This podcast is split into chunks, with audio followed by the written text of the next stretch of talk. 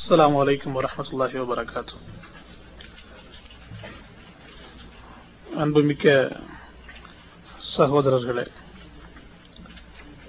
எல்லாம் வல்ல அல்லா ஜல்லேஷான ஹூத்தாலாவுடைய கிருபையினால் மாதாந்திர சிறப்பு நிகழ்ச்சி துவங்க இருக்கிறது இன்றைய தினம் ஜுல்ஃபி என்ற ஊரில் இஸ்லாமிய வழிகாட்டுதல் மற்றும் அழைப்பு மையத்தில் பிரச்சாரகராக பணிபுரிந்து கொண்டிருக்கக்கூடிய சகோதரர் மௌலவி கே எஸ் ரஹமத்துல்லா இம்தாதி அவர்கள் நமக்கு மத்தியிலே உரையாற்ற இருக்கிறார்கள். உரை தலைப்பு இஸ்லாமும் சமூக அமைப்பும். இஸ்லாம் என்பது பள்ளிவாசலோடு முடிந்துவிட்ட ஒரு அம்சம் அல்ல. இஸ்லாத்தில் சமூகம் சார்ந்த பல்வேறு துறைகளுக்கான தீர்வுகள். அதில் ஏற்படக்கூடிய பிரச்சனைகளுக்கான தீர்வுகள் மற்றும் நிர்வாக ரீதியான அம்சங்கள் அனைத்தை பற்றியும் அல்லாஹும் அல்லாவுடைய தூதர் சல்லல்லாஹு அலஹி வசல்லம் அவர்களும். இஸ்லாம் என்ற பெயரிலே நமக்கு பல்வேறு வழிகாட்டுதல்களை தந்திருக்கிறார்கள். அவை என்ன? அவற்றை நாம் அனுஷ்டிப்பது எவ்வாறு என்பதை பற்றியெல்லாம் விரிவாகவும் தெளிவாகவும் நமக்கு விளக்க இருக்கிறார்கள். அவர்களுடைய உரையிலே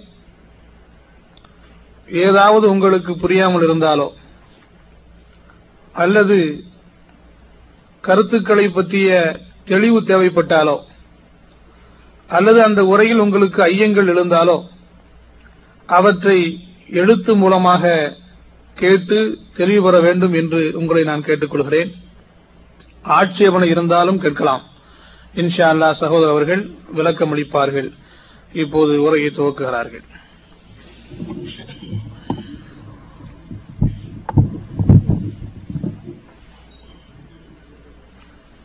السلام عليكم ورحمة الله وبركاته. إن الحمد لله نحمده ونستعينه ونستغفره ونؤمن به ونتوكل عليه. ونعوذ بالله من شرور أنفسنا ومن سيئات أعمالنا. من يهده الله فلا مضل له ومن يضلل فلا هادي له. وأشهد أن لا إله إلا الله وحده لا شريك له وأشهد أن محمدا عبده ورسوله. يا أيها الذين آمنوا اتقوا الله حق تقاته ولا تموتن إلا وأنتم مسلمون. يا أيها الناس، إنا خلقناكم من ذكر وأنثى. وجعلناكم شعوبا وقبائل تعارفوا إن أكرمكم عند الله تقاكم من الله خبير. اللهم صل على محمد وعلى آل محمد، كما صليت على إبراهيم وعلى آل إبراهيم، إنك حميد مجيد. اللهم بارك على محمد وعلى آل محمد كما باركت على إبراهيم وعلى آل إبراهيم إنك حميد مجيد أما بعد. فقد قال الله تبارك وتعالى في كلامه القديم وفرقان العظيم أعوذ بالله من الشيطان الرجيم. بسم الله الرحمن الرحيم. إن الله يأمر بالعدل والإحسان وإيتاء ذي القربى وينهى عن الفحشاء والمنكر والبغي யழிவுக்கும் லஅல்லக்கும் ததக்கரூர் அன்பிற்குரிய சகோதரர்களே அல்லாஹு ஜல்லஷானு தாலாவின் பேரருளால் அவனுடைய திருமறை குரானின் சில திரு வசனங்களுக்கும் நபி சல்லாஹூ அலைவசல்லம் அவற்றுக்கு விளக்கமாக சொல்லி வாழ்ந்து காட்டிய வழிமுறைகளில் சிலவற்றையும் நாம் இங்கு பேசுவதற்காக கூடியிருக்கிறோம். எவற்றை நாம் பேசவும் கேட்கவும் செய்கின்றோமோ அந்த அடிப்படையில் நம்முடைய வாழ்க்கையை அமைத்துக் கொள்கின்ற நல்லவர்களாக அல்லாஹு ஜல்லஷானுவத்தான அனைவரும் ஆக்கியல்வானாக சகோதரர்களே நாம் நமது நாட்டிலிருந்து இந்த உலக வாழ்க்கையினை நல்ல முறையில் அமைத்துக் கொள்ள வேண்டும் என்ற ஒரு நோக்கோடு உலகத்தின் லாபத்தை சுகத்தை குறிக்கோளாக கொண்டு இங்கு பல்வேறு வேலைகளுக்காக நாம் வந்தோம். அல்லாஹினுடைய மிகப்பெரிய கிருபையினால் உலகத்தை ஈட்ட வந்த நமக்கு இந்த அரபு நாட்டில் நம்முடைய மொழியிலும் இன்னும் எந்த எந்த நாட்டவர்களெல்லாம் இங்கு வாழ்கிறார்களோ அந்த நாட்டவர்களுக்கும் அவர்கள் அவர்கள் மொழியில் இஸ்லாத்தை பற்றி போதிக்கின்ற ஒரு நல்ல வாய்ப்பை நமக்கு ஏற்படுத்தி தந்திருக்கிறார்கள். இது அல்லாஹு நமக்கு செய்த மாபெரிய ஒரு கிருபையாகும். நமது முன்னோர்களான அருமை சகாபாக்களின் வாழ்க்கையை நாம் கேட்டிருக்கிறோம் படித்திருக்கிறோம். அவர்கள் இந்த அல்லாஹுடைய திருத்துதர் முகமது சல்லாஹூ அலைவசல்லம் அவர்கள் நபி என்ற ஒரு பெயரினை வழங்கப்படுவதற்கு முன்னால் அவர்கள் பல்வேறு கோணங்களில் பல்வேறு வணக்க வழிபாடுகளில் பல தரங்கட்ட வாழ்க்கைகளை எல்லாம் வாழ்ந்து கொண்டிருந்தார்கள் என்பதையும் நாம் கேள்விப்பட்டிருக்கிறோம். அந்த வாழ்க்கையெல்லாம் மாற்றி அமைப்பதற்காகத்தான் அல்லாஹு ஜல்லஷானு தாலா இறுதி தூதராக முகமது சல்லாஹூ அலிசல்லம் அவர்களை அனுப்பி வைத்தார். அவர்களுடைய வாழ்க்கைக்கும் நமது வாழ்க்கைக்கும் நேர் ஒரு வித்தியாசத்தை நாம் காணுகிறோம். அருமை சகாபாக்கள் தாங்கள் பிறந்த நாடான மக்காவிலே தங்களுடைய உலக காரியங்களை அமைத்துக் கொள்வதற்காக பல்வேறு துறையில் ஈடுபாடு கொண்டிருந்த அவர்களை அல்லாஹு ஜல்லஷானுவத்தாலா திருமறை குரானை இறக்கி வைத்து ஒரு சிறந்த நல்ல சூழ்நிலையை உருவாக்க வேண்டும் என்பதற்காக அல்லாஹுடைய தூதருக்கு இறக்கி வைத்த திருமுறை குரானின் போதனையை அருமை சகாபாக்கள் அந்த சகாபாக்கள் என்ற பெயரை தாங்குவதற்கு முன்னால் இருந்த அவர்கள் இந்த திருமறை குரான் வசனத்தை எல்லாம் அல்லாஹுடைய தூதர் வாயிலாக தெரிந்து கொள்கிற போது அதை தங்களுடைய வாழ்க்கையிலே அமைத்துக் கொள்ள வேண்டும் அதை பிரதிபலித்து காட்டி நல்லவர்களாக மாற வேண்டும் என்ற ஒரு எண்ணம் அவர்களுக்கு ஏற்பட்ட போது அவர்கள் அந்த நாட்டில் தலை நிமிர்ந்து நடக்க முடியாத ஒரு நிலை ஏற்பட்டது. ஒரு சந்தர்ப்பத்தில் தாங்கள் இருக்கின்ற அந்த நாட்டை விட்டே அவர்கள் வெளியேற்றப்படுகின்ற நிலையும் அடைந்தார்கள். அவர்கள் என்ன என்ன தொழில்களை செய்து கொண்டிருந்தார்களோ அவற்றையெல்லாம் திறந்துவிட்டு தன்னுடைய மனைவி மக்கள் சுற்றத்தார் உற்றத்தார் உற்றார் இன்னும் அவளை சார்ந்திருக்க நண்பர்கள் தொழில் அத்துறையும் துறக்க வேண்டிய ஒரு நிலையும் அவளுக்கு ஏற்பட்டது. அவர்கள் அந்த காலகட்டத்திலும் கூட அவர்கள் எந்த கொள்கையை சரியானது என்று உணர்ந்து ஏற்றுக்கொண்டார்களோ அந்த கொள்கையை தங்களுடைய கொள்கையாக கடைபிடிக்க ஆரம்பித்ததற்காக அவர்கள் தங்களின் இருப்பிடங்களையும் தங்களுடைய உலகத்திற்காக அவர்கள் தேடிக்கொண்டிருந்த வியாபாரம் மற்றைய தொழில்களையும் திறந்துவிட்டு மதினாவுக்கு வந்த வரலாற்றை நாம் படித்திருக்கிறோம். அவர்கள் இந்த மார்க்கத்தை புரிந்து கொண்டதற்காக இந்த மார்க்க அடிப்படையிலே தங்களுடைய காலை எடுத்து வைக்க ஆரம்பித்த போது பல்வேறு இன்னல்களுக்கு ஆளாக்கப்பட்டு இருக்கிற இடத்தையே விட்டு அப்புறப்படுத்த வேண்டிய நிலைக்கும் ஆளானார்கள். அதற்கும் தயாராகி அவர்கள் புறப்பட்டுத்தான் மதினாவை அடைந்து அங்கு இஸ்லாமிய மார்க்கத்தை அவர்கள் கடைபிடித்து சிறந்தவர்களாக மாறினார்கள். ஆனால் அல்லாஹ் நமக்கு ஒரு நேர் மாற்றமான வாய்ப்பை கொடுத்திருக்கிறார். அவர்கள் தீனை புரிந்து கொண்டதற்காக அவருடைய உலக வாழ்க்கையினுடைய சுகபோகங்களை துறக்க வேண்டிய நிலை ஏற்பட்டது. ஆனால் நமக்கு சுகபோகமான வாழ்க்கையை அடைய வேண்டும் என்ற நோக்கோடு வந்தவர்களுக்கு முறையான நிறைவான ஒரு நிரந்தரமான சுகமான வாழ்க்கை ஒன்று இருக்கிறது என்பதை அடைந்து கொள்ள வேண்டும் என்ற போதனை பெறுகின்ற ஒரு வாய்ப்பையும் அல்ல நமக்கு தந்திருக்கிறார் இது மிகப்பெரிய ஒரு வாய்ப்பாகும். இதற்கு நாம் அல்லாஹுக்கு அதிகம் அதிகம் நன்றி செலுத்த வேண்டும். ஆகவே நான் உங்களிடத்திலே மிக அன்பாக வேண்டிக் கொள்வது இந்த சிந்தனைக்கு நாம் வந்திருக்கிறவர்கள் நமக்கு எது சரியான கருத்து என்பதை நாம் புரிந்து கொள்கின்ற வாய்ப்பு பெற்றிருக்கிறோமோ அதை நாம் பல கோணங்களில் சிந்தித்து பார்க்க வேண்டும். இஸ்லாமிய மார்க்கத்திற்குரிய தனிப்பெரும் சிறப்பு என்னவென்று சொன்னால் இஸ்லாத்தை புரிந்து கொள்கிறவர்கள் அந்த புரிந்து கொண்ட இஸ்லாமிய வாழ்க்கையை தங்களுடைய வாழ்க்கையிலே கடைபிடிக்க தவறினால் அதுவே அவருடைய சாபத்திற்கு காரணமாக அமைந்து விடுகிறது என்பதை நாம் இஸ்லாத்தினுடைய வெளிச்சத்தில் பார்க்கிறோம்.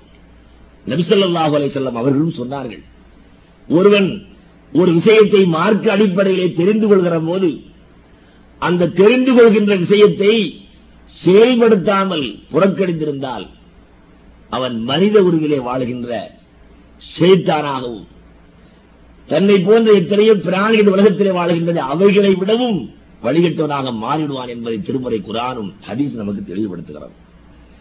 எனவே சிறந்த ஒரு வாய்ப்பை நாம் பெற்றிருக்கிற நாம் இந்த எந்த எதை சிறந்ததாக நாம் தெரிந்து கொண்டிருக்கிறோமோ இவ்வாழ்க்கை. நம்முடைய நாடுகளுக்கு செல்கின்ற போது நம்முடைய ஊர்களுக்கு செல்கிற போது அவற்றை அங்கும் செயல்படுத்த வேண்டும். அங்கும் இந்த சூழ்நிலை உருவாக வேண்டும் என்ற உணர்வு நம்முடைய உள்ளத்தில் வர வேண்டும் என்று உங்களுக்கு நான் வேண்டிக் கொள்கிறேன். இன்று சமூக இஸ்லாமும் சமூக அமைப்பும் என்ற தலைப்பில் பேசுவதற்காக இங்கு எனக்கு தலைப்பு தரப்பட்டிருக்கிறது. இந்த சமூக அமைப்பு இஸ்லாமிய சமூக அமைப்பு பற்றி நாம் தெரிந்து கொள்ள வேண்டுமானால் அதற்கு ஒரே வழி குரான் மூலமாக திருமுறை குர திருமுறை குரானும் நபிசல்லாஹு அலிஸ்வருடைய வாழ்வும் எந்த சமுதாயத்தை உருவாக்கியதோ அந்த சமுதாயம் எப்படி வாழ்ந்தது என்பதை தெரிந்து கொள்வதன் மூலமாகத்தான் இஸ்லாமும் சமுதாய அமைப்பு என்பதை நாம் தெரிந்து கொள்ள முடியும். இன்றைக்கு நமது நாட்டில் நாம் காணுகிறோம். முஸ்லிம்களாக இருந்தாலும் அல்லது முஸ்லிம்களை சார்ந்து வாழக்கூடிய நாம் யாரை சார்ந்து வாழ்கிறோமோ அவர்களும் நம்முடைய நாட்டின் நிலை எடுத்து பார்க்கும் போது நாம் வாழ்கின்ற நாடு இஸ்லாமிய நாடு அல்ல ஆனால் அது முழுக்க காவி நாடும் அல்ல. யாரும் அவர்கள் அவர்களுடைய விரும்புகின்ற மார்க்கத்தை மதத்தை சமயங்களை அவர்கள் பின்பற்றவும் அதே பிறகு போதிக்கவும் அவர்களுக்கு உரிமை வழங்கப்பட்டிருக்கிறோம்? ஒரு ஒரு ஊராக ஒரு நம்முடைய இந்திய நாட்டில் நாம் பார்க்கிறோம். அப்படிப்பட்ட நாட்டிலே இன்றைக்கு இருக்கிற சீர்கேடுகளையும் ஒழுக்கக்கேடுகளையும் அநியாயம் அக்கிரமங்கள் அட்டுழியங்களை எல்லாம் அன்றாட நாம் பத்திரிகைகளை படித்து வரை பார்க்கிறோம். ஆனால் யார் அக்கிரமங்களும் அநியாயங்களும் அட்டூழியங்களும் செய்கிறார்கள் என்பதை பார்க்கிற போதுதான் நாம் ரொம்ப வேதனைப்பட வேண்டியதாக இருக்கிறோம் இந்த அநியாயங்களுக்கும் அக்கிரமங்களுக்கும் தலைமையாக இருக்கக்கூடியவர்கள் யார் என்று பார்க்கிற போது யாரை? நம்மை ஆளுவதற்காக நம்முடைய நம்முடைய வாழ்க்கையுடைய எல்லா துறைகளுக்கும் பாதுகாவலா இருக்க வேண்டும் என்பதற்காக நாம் யாரை தேர்வு செய்கிறோமோ யாருக்கு நம்முடைய வரிப்பணத்தை கொடுத்து அவர்களை எல்லாம் நாம் பொறுப்புக்கு ஆக்குறோமோ அவர்களே அக்கிரமக்காரர்களாக. ஆட்சியிலே அமர்ந்திருப்பவர்கள் ஆட்சியை விட்டுவிட்டு கீழே இறங்குகிற போது திருடர்களாக அவருடைய சிறையில் அடைக்கப்படுகின்ற நிலைக்கு தான் தள்ளப்பட்டிருப்பதை இன்றைக்கு நாம் பார்க்கிறோம். எத்தனை துறை இன்றைக்கு நம்ம நாடுகள் இருக்கின்றன அத்துறை துறையிலும் விரல் விட்டு எண்ணக்கூடிய ஒரு சிலரை தவிர அதிகமானோர் அக்கிரமங்களுக்கு துணை போகக்கூடியவர்களாக இருப்பதை பார்க்கிறோம். காவல்துறை என்று ஏற்படுத்திக் கொண்டால் அவர்கள்தான் கள்ளர்களுக்கெல்லாம் தலைவராக இருக்கிறார்கள். இன்றைக்கு திருடர்கள் யார் என்றால் நாம் பத்திரிகை குறிப்பாக உணர்வு பத்திரிகை நாம் படித்து பார்க்கிறோம். யார் தலைமை காவலாக இருக்கிறார்களோ அவர்கள்தான் வீடு நிறைந்து திருடக்கூடிய திருடர்களாக இருப்பதை நாம் பார்க்கிறோம். இப்படி அவர்கள் திருடர்களாக இருந்து கொண்டிருக்கிறார்கள். மதுவை ஒழிக்க வேண்டும் என்ற ஒரு பிரிவை ஒரு ஒரு- ஒரு துறையை ஏற்படுத்தினால் அவர்கள் மதுவை ஊக்குவிக்கின்ற அளவிற்கு அவர்களிடத்திலேயே வசூல் செய்து கொண்டு அதை ஊக்குவிக்கிறதாக பார்க்கிறோம். அதை எதிர்ப்பவர்களையும் கூட சிறையில் பிடித்து அடைத்துவதை பார்க்கிறோம். நீதித்துறை என்று எடுத்துக்கொண்டோமானால் நீதி வழங்க வேண்டியவர்கள் கொலை செய்தவன் யார் என்று தெரிந்தாலும் கூட அந்த நீதித்துறையை கற்றவர்கள் நீதிக்காக வாழாட வேண்டியவர்களும் கூட கொலை செய்தவன் யார் என்று தெரிந்திருந்தும் அவனிடத்திலே ஒரு தொகையை வாங்கிக் கொண்டு அவன் குற்றமற்றவன் என்று அவன் கொலை செய்யவில்லை என்று சொல்லி கொலை செய்யப்பட்டவர்களுடைய குடும்பத்தினரையே சிறையில் தள்ளக்கூடிய அளவிற்கு நீதித்துறை இருக்கிறது. இப்படி ஒவ்வொரு துறையாக நாம் எடுத்து பார்த்தோமானால் யாரின் மூலமாக சமுதாயத்திற்கு சமூகத்திற்கு நலவு ஏற்பட வேண்டும் என்று எதிர்பார்க்கிறோமோ அத்துறை பெரும் அயோக்கியர்களாக இருப்பதை நாம் பார்க்கிறோம். எழுத்தறிவித்தவன் இறைவர் என்று போதிக்கிறார்களே அந்த இறைவர் எல்லாம் பார்த்த வெற்றாளர்களாக இருக்கிறார்கள் இன்றைக்கு அதிகமானவர் கல்விக்கூடங்களிலும் பள்ளிகளிலும் பள்ளிக்கூடங்களிலும் சென்று படிக்கக்கூடிய மாணவி மாணவிகளை அவரை கற்பழிக்கக்கூடிய யார் என்று பார்த்தால் ஆசிரியராக இருக்கிறார் என்பதை நாம் படித்து பார்க்கிறோம். ஒழுக்கத்தை போதிக்க வேண்டியவர்கள் ஒழுக்கக்கேடுகளை செய்து கொண்டிருப்பதை நாம் பார்க்கிறோம். அங்கு ஒழுக்கம் பெற வேண்டிய அவர்கள் இதுபோன்ற ஆசிரியை பார்த்துவிட்டு மாணவர்கள் எல்லாம் ஒழுக்கத்தின் பிறப்பிடமாக இருக்க வேண்டியவர்கள். அவர்கள் அங்கு விபச்சாரம் போன்ற இந்த ஓரின சேர்க்கை போன்ற கேடுகட்ட செயல்களை செய்ததை நாம் பார்க்கிறோம். எந்த அளவிற்கு கல்லூரியிலே படிக்கக்கூடிய மாணவர்களுக்கு போதனை செய்யக்கூடிய அளவிற்கு இன்றைக்கு அரசாங்கம் நிர்பந்தமாக தள்ளப்பட்டிருக்கு. எப்படி போதனை செய்கிறார்கள்? நீங்கள் விபச்சாரம் செய்யுங்க பரவாயில்ல. ஆணுரை அணிந்து கொண்டு செய்யுங்கள். அந்த ஆணுடைய பலனை மாணவர்களுக்கு விளக்கி சொல்லி அதனுடைய பிரயோஜனம் சொல்லிக் கொண்டிருக்கிறார்கள். இதை செய்யக்கூடாது. ஒழுக்கமாக வாழ வேண்டும் என்று போதிக்க வேண்டிய போதிக்கப்பட வேண்டிய மாணவர்களுக்கு இந்த ஆணுரை அவசியத்தை பற்றி சொல்ல வேண்டிய அளவுக்கு கேவலமான நிலை இன்றைக்கு இருப்பதை பார்க்கிறோம். ஆக நம்முடைய நாட்டினுடைய நிலையை எடுத்து பார்த்தால் மிக இழிவான கேவலமான அக்கிரமான அத்தனை செயலையும் செய்யக்கூடியவர்கள் யார் என்று பார்த்தால் அதையெல்லாம் ஒழிக்க வேண்டியவர்கள் செய்து கொண்டிருப்பதை இன்றைக்கு நாம் பார்க்கிறோம். இப்படி அக்கிரமங்கள் தலைவிரித்து ஆடிக்கொண்டிருப்பதை இன்றைக்கு நாம் பட்டியல் போட்டு ஒவ்வொன்றாக கண்டு கொண்டிருக்கிறோம். இப்படியெல்லாம் இந்த நிலை இன்றைக்கு இந்த சமுதாயத்தில் ஏற்பட்டிருப்பதற்கு என்ன காரணம்? இவர்கள் அக்கிரமத்தை ஒழிக்க வேண்டிய அனைவரும் அக்கிரமிகளாக மாறிவிட்டிருப்பதற்கு என்ன காரணம் என்று நாம் பார்க்கும்போது ஒரு சமுதாயம் எப்படி உருவாக வேண்டும்? உருவாகின்ற சமுதாயம் உருப்படியானவர்களாக இருக்க வேண்டுமானால் அது எப்படி இருக்க வேண்டும் என்பதற்கான இலக்கணத்தை இந்த சமுதாயம் புரிந்து கொள்ளவே இல்லை. இன்றைக்கு இருக்கிற இந்த நிலையெல்லாம் நாம் நபிசல்லாஹு அலைசல்லமுடைய காலத்திற்கு முன்னால் அவர்கள் நபியாக ஆக்கப்படுவதற்கு முந்தியுள்ள காலத்தை எடுத்து பார்த்தோமானால் அந்த காலத்தில் இருந்த அத்துறை இன்றைக்கும் தலைவித்தாடுகிறது இந்த அக்கிரமங்களுக்கும் அந்த அக்கிரமங்களை ஒப்பிட்டு பார்க்கிற போது ஒரு சில கோணங்களில் தான் வித்தியாசமாக இருக்கலாமே தவிர அப்படியே பல விஷயங்கள் இன்றைக்கும் அன்றைக்கும் ஒன்றாக இருப்பதை நாம் பார்க்கிறோம். அப்படி இன்றைக்கு கொலைகள் என்பதையும் கற்பழிப்பு என்பதை எந்த அளவுக்கு நாம் பார்க்கணும் சொன்னா அந்த பத்திரிகை படிச்சு பார்க்கும்போது சில டைங்கள்ல சில நேரங்கள்ல மனசு மிகப்பெரிய வேதனை அடைகின்றது. அந்த காலத்தில் அரபு நாட்டிலே இருந்தவர்கள் குரான் இறங்குவதற்கு முன்னால் தான் பெற்ற பிள்ளைகளை பெண் குழந்தைகளை உயிரோடு புதைத்தார்கள்.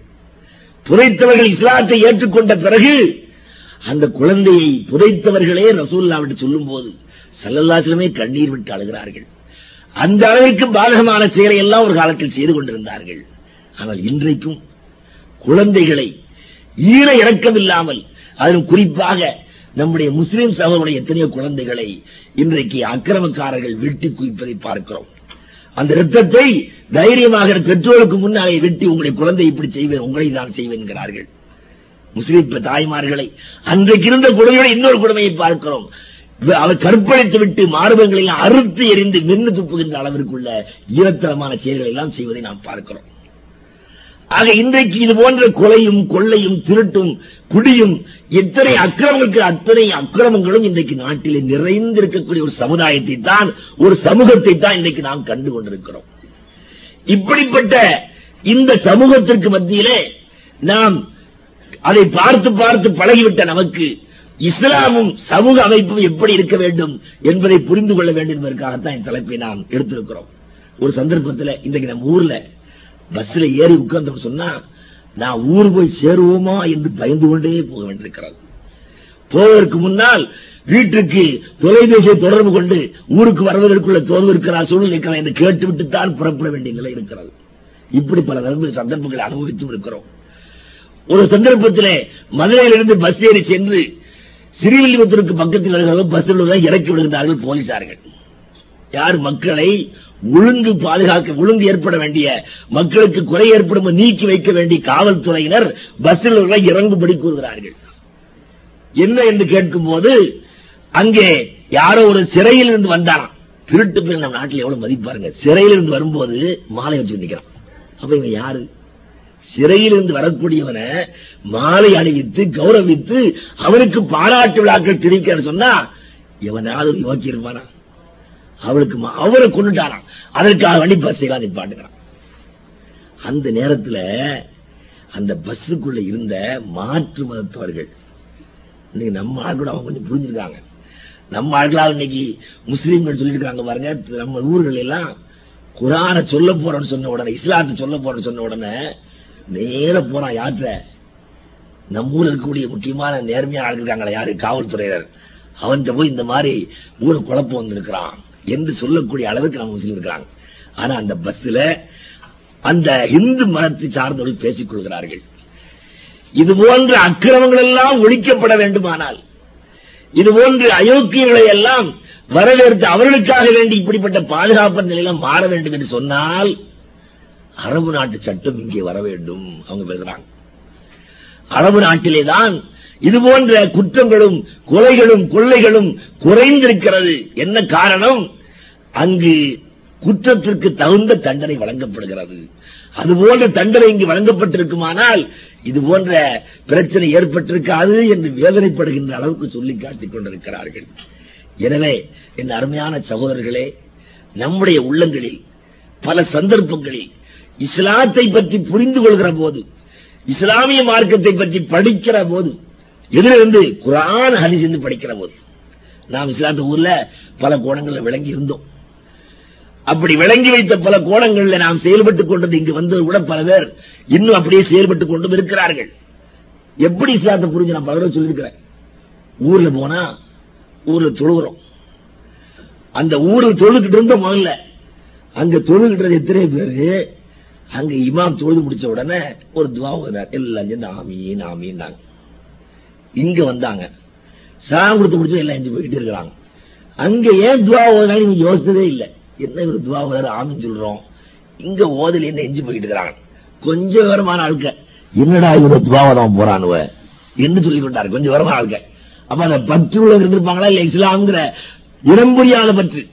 அவர்கள் இஸ்லாத்துல என்னடா இப்படி இந்த பள்ளி இவங்க எல்லாம் துவாவதான் ஒழுக்கம் இல்லாம போயிட்டு இருக்கிறாங்க ஒழுக்கம் இல்லாம போறாங்களாம் அப்படி சொல்லிக் கொண்டிருக்கிறார்கள். அது நம்ம சகோதரங்க வேலை செய்யக்கூடியவங்க எல்லாம் நிறைய பேர் பங்கு பாங்க இவ்வளவு எவ்வளவு பேர் இருக்குமே. இத்தனை பேர்ல தொப்பி போட்ட ஆள் பார்த்தா ஒன்னு ரெண்டு பேர் இருக்கிறீங்க. அப்ப இது தொப்பி என்பதற்கு இஸ்லாத்துல என்ன முக்கியத்துவம் தெரிஞ்சுட்டோம் அதனால இந்த வேலை செய்தவங்க எல்லாம் ஊருக்கு போய் ஞாபகம் இல்லாம பள்ளியாசலுக்கு சில பேர் தொப்பி எல்லாம் தொழுவான். தொழில் முடிச்ச உடனே அவனை பிடிச்சி பயன்படுறாங்க என்ன கொஞ்சம் கூட ஒழுக்க வேண்டாமா? ஒழுக்கம் இல்லாம தூறான் அப்ப தொழுகை என்றால் அவன் என்னவோ விளங்கி வைத்திருக்கிறான். அதே நேரத்தில் தொப்பியை விட இஸ்லாத்துல முக்கியமான ஒன்று தாடி. அதை பற்றி கவலைப்பட்டது இல்லை. ஏன்னா முத்தவல்லிக்கும் தாடி கிடையாது. அப்ப முத்தவல்லிக்கு முதல் முத்தவல்லியில பேச வேண்டி வரும். ஆளுங்க பேசினா அவன் மறுநாள் அங்க வேலை செய்ய முடியாது. அப்ப அதை பற்றி தெரியாது. எது முக்கியமோ அது முக்கியம் இல்லாத மாதிரி ஆயிடுச்சு. அப்ப முஸ்லீம்கள்ங்கிறவர்கள் தங்களுடைய இஸ்லாத்திற்கு அளவாக எதை வைத்திருந்தார்கள்? எங்க ஊர்ல இப்படிதான் சொன்னாங்க. அவ்வளவுதான். அப்ப ஊர்ல என்ன செய்யறாங்களோ அதுதான் இஸ்லாம் என்று நினைத்து வைத்திருக்கிறார்கள். அதற்கு மாற்றமானது இஸ்லாம் இல்லை என்றும் எண்ணுகிறார்கள். அது ஒழுக்கக்கேடு என்றும் எண்ணுகிறார்கள். இஸ்லாத்தை புரியலே சொல்லிடலாம். சில சொல்றாங்க. ஒண்ணு அவங்களுக்கு தெரியலங்க. யாருக்கு? இங்க உள்ளவங்க தெரியலையா? ஏன் அவனுக்கு எது தெரியலையோ அதை நினைச்சு அவங்க இப்படி சொல்லிக் கொண்டிருக்கிறார்கள். ஆனா நான் ஏற்கனவே சொல்லியிருக்கிறேன். அவங்க அவங்க செய்யக்கூடிய தொழில்ல யாராவது வேலை செய்யறதுக்கு என்னங்க செய்றீங்க? எங்க ஊர்ல செய்யறாங்க அப்படி? இந்த ஊர்ல இப்படி செய்யறாங்க யாராவது சொல்றாங்களா? யாருமே சொல்றது இல்ல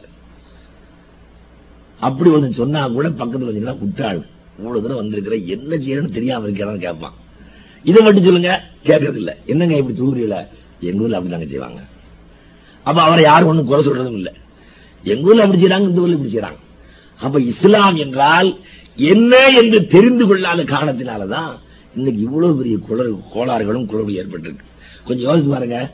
இவங்களை எல்லாம் யாரெல்லாம் இப்ப நான் சொன்னேன் நம்ம ஊர் இருக்கக்கூடிய அத்துறை துறையில் உள்ளவர்களும் எந்த துறை எடுத்தாலும் எந்த துறையை கொடுக்கப்பட்டிருக்க நேர் மாற்றமாக செயல்படுகிறார்களே அவர்களை பற்றி நாம் ஆச்சரியப்படுவதற்கு என்ன இருக்குது? இல்லை. ஏன்னு கேட்டா அவங்க நோக்கம் என்ன? மறுமையில் எல்லாம் கேட்பான்னு பயப்பட போறாங்களா? எந்த போலீஸாவது அல்ல நாளைக்கு நம்மள கேட்டா என்ன சொல்றது? என்று யோசனை ஒரு பயம் இருந்தா தானே அவன் என்ன செய்ய மாட்டான்? திருட மாட்டான். அவனுக்கு நோக்கம் இருக்கிறவங்க திங்கணும் சாப்பிடணும் நல்ல நிம்மதியா இருக்கணும். அப்ப இப்படி உள்ள ஒரு கொள்கை உள்ள ஒரு நேர்மையா நடக்கணும்னு நம்ம எதிர்பார்த்தாலும் கூட தவறு. அதை இப்பெல்லாம் பெருசா எழுதி இப்படி எல்லாம் அக்கிரமம் செய்கிறார்கள் என்று எழுதுறது கூட தவறு. அவருக்கு நீதி செய்ய அவசியம் இருக்குது? அப்ப இந்த உலகத்துல நல்ல விதமா வாழணுங்கிற ஒரு நோக்கத்துல இருந்துகிட்டு இருக்கிற அப்படிப்பட்ட ஒரு சமுதாயம் தான் எப்படிப்பட்ட நிலையில் தான் இது போன்ற கேடுகட்ட வாழ்க்கை அவர்கள் வாழ்ந்து வா- வாழ்வார்கள். அப்படிப்பட்ட இந்த கேடுகட்ட வாழ்க்கை வாழக்கூடியவர்களுக்கு மத்தியில் ஒரு சிறந்த வாழ்க்கை ஏற்படுத்த எதுக்கு சொல்ல வந்தேன்னு சொன்னா நம்முடைய உள்ளங்கள்ல இஸ்லாமத்தை படிக்கும் போது குரான ஹதீச சஹாபாக்குடைய வாழ்க்கையெல்லாம் படிக்கும் போது உள்ளத்துல என்ன ஏற்படும் கேட்டீங்கன்னா பலருக்கு.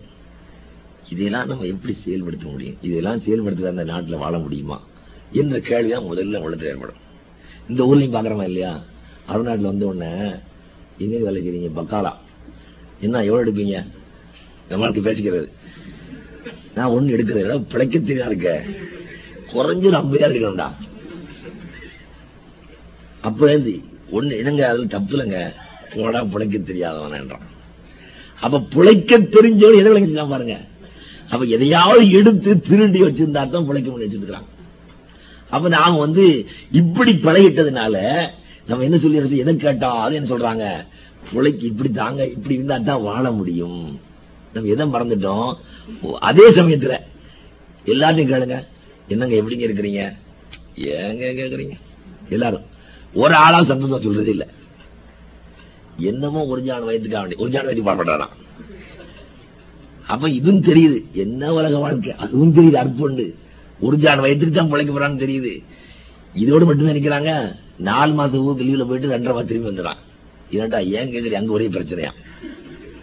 அப்ப எந்த நிம்மதி வேணும்னு இவன் பாடுபட்டானோ அதுவும் கிடைக்காம ஒண்ணும் இல்லாம பாருங்க. அப்படிப்பட்ட வாழ்க்கை நமக்கு குரான படிக்கும் போது ஹதீஸ் படிக்கும் போது சஹாபாக்குடைய வாழ்க்கை படிக்கும் ஒரு கேள்வி ஏற்படுது. இப்படிலாம் இருக்க முடியுமா? கொஞ்சம் இருக்க முடியும்னு நினைக்கிறவங்க கூட ஊருக்கு போன உடனே அமைதியா இருக்காங்க. சிலவர் ஏர்போர்ட் போய் தொப்பி தாடி போயிடுது. தொப்பி இல்ல தாடி போயிடுது. அங்க போய் ஊர்ல இறங்கின உடனே பழைய மாதிரி. அவங்க ஊர்ல என்ன செய்தாங்களோ அது மாதிரி செய்துட்டு வந்தாரு. என்ன யோசிக்கிறாங்க? இதை போய் நம்ம ஊர்ல சொன்னா என்ன ஆகும்? நம்ம ஊர் விட்டு விலைக்குவாங்கல்ல அவதாரம் போடுவாங்கல்ல இப்படி எல்லாம் பயந்து கொண்டு இங்கு தெரிந்து கொண்ட விஷயத்தை கூட அங்க போய் யார்கிட்ட சொல்லிக்கிறது இல்ல. அதை காட்டிக்கிறது நிறைய பேர் இருக்கிறான் இருக்கிறாங்க. அப்ப இப்படிப்பட்ட உணர்வு நமக்கு வர்றது வரைக்கும் இந்த சமுதாயம் திருந்த போறதே இல்ல.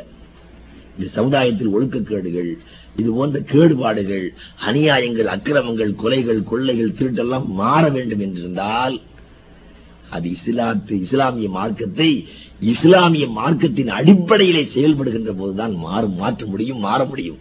எனவே நாம் நமது ஊரில் ஒருவராக இருந்தாலும் நம்முடைய உள்ளத்தில் ஏற்பட வேண்டிய உணர்வு என்னவென்று சொன்னால் இந்த இஸ்லாத்தை யாரெல்லாம் போதித்தார்களோ நமது நபிசல்லா இஸ்லாம் அவர்கள் கடைசி நபி. அதற்கு முன்னால் பல தூதர்கள் திருத்தூர் வந்திருக்கிறார்கள். அந்த திருத்தூர்கள் வாயிலாக இந்த மார்க்கம் வெளிவ அல்லாஹ் மூலமாக அறிமுகப்படுத்தப்படுகிற போது அவர்கள் ஒரு மனிதன் மட்டும்தான் அதை சொல்லியிருக்கிறார்கள். அந்த ஒரே ஒரு மனிதர் இந்த மார்க்கத்தை சொல்லும் போதும் கூட தன்னுடைய பலவீனம் என்ன? தன்னுடைய பொருளாதார வசதி என்ன? தன்னுடைய சுற்றுச்சாலம் என்ன என்று எல்லாம் தெரிந்து கொண்டுதான் போய் சொல்லவும் செய்கிறார்கள். ஆனாலும் அவர்கள் உள்ளத்தில் இதை சொல்லும்படி யார் நமக்கு கட்டிடுகின்றானோ அவன் எல்லா வகையான பலம் மிக்கவன். அவன் எல்லா வகையான ஆற்றலும் மிக்கவன் என்று உணர்ந்துதான் அதை சொல்கிறார்கள். சொன்னார்கள். சொல்லிய பிறகுதான் மிகப்பெரிய ஒரு மாற்றம் ஏற்பட்டது. குடிகாரர்கள் எல்லாம் அந்த குடியை உடன் நிறுத்தினார்கள். கொலைகாரர்கள் கொலையை நிறுத்தினார்கள். மிகப்பெரிய நல்லோர்களாக மிகப்பெரிய நேர்மை மிக்கவர்களாக கொள்கை பிடிப்புள்ளவர்களாக மாறினார்கள்.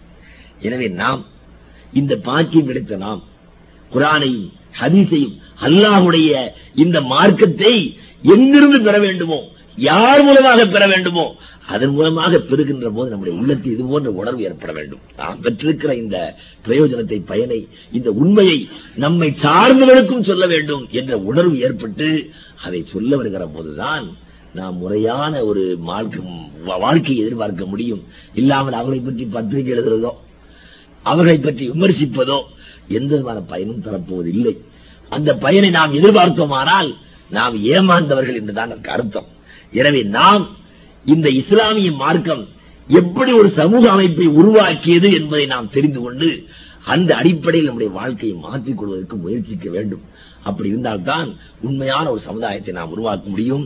அல்லாஹு ஜல்லசானுவத்தாலா அதற்கெல்லாம் நம்ம அந்த அப்படிப்பட்ட நிலையை உருவாக்கக்கூடிய மனோரத்தை நமக்கு தர வேண்டும்.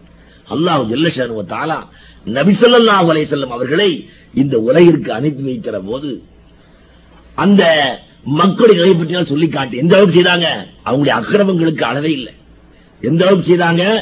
தன்னுடைய தாய். அந்த தகப்பன் மூத்தா போன பின்பு தன்னுடைய தகப்பன் மூத்தா போன பிறகு தன்னுடைய தாயையே தன்னுடைய தகப்பனுடைய சொத்தில் ஒரு சொத்தாக கருதி அந்த தாயையும் தன்னுடைய மனைவி ஆக்கிக் கொண்டவர்கள் தான் அரபு மக்கள். இஸ்லாம் வருவதற்கு முன்னால் இவ்வளவு கேவலமான செயலை செய்தவர்கள். அவர்கள் மதுபானங்களை அருந்திவிட்டு குருவுக்கு அடித்து வைத்துக் கொள்கின்றவர்கள். அவர்கள் குலப்பெருமையினாலும் நிறப்பெருமை பற்றியும் பேசி பெருமை பாராட்டக்கூடியவர்கள்.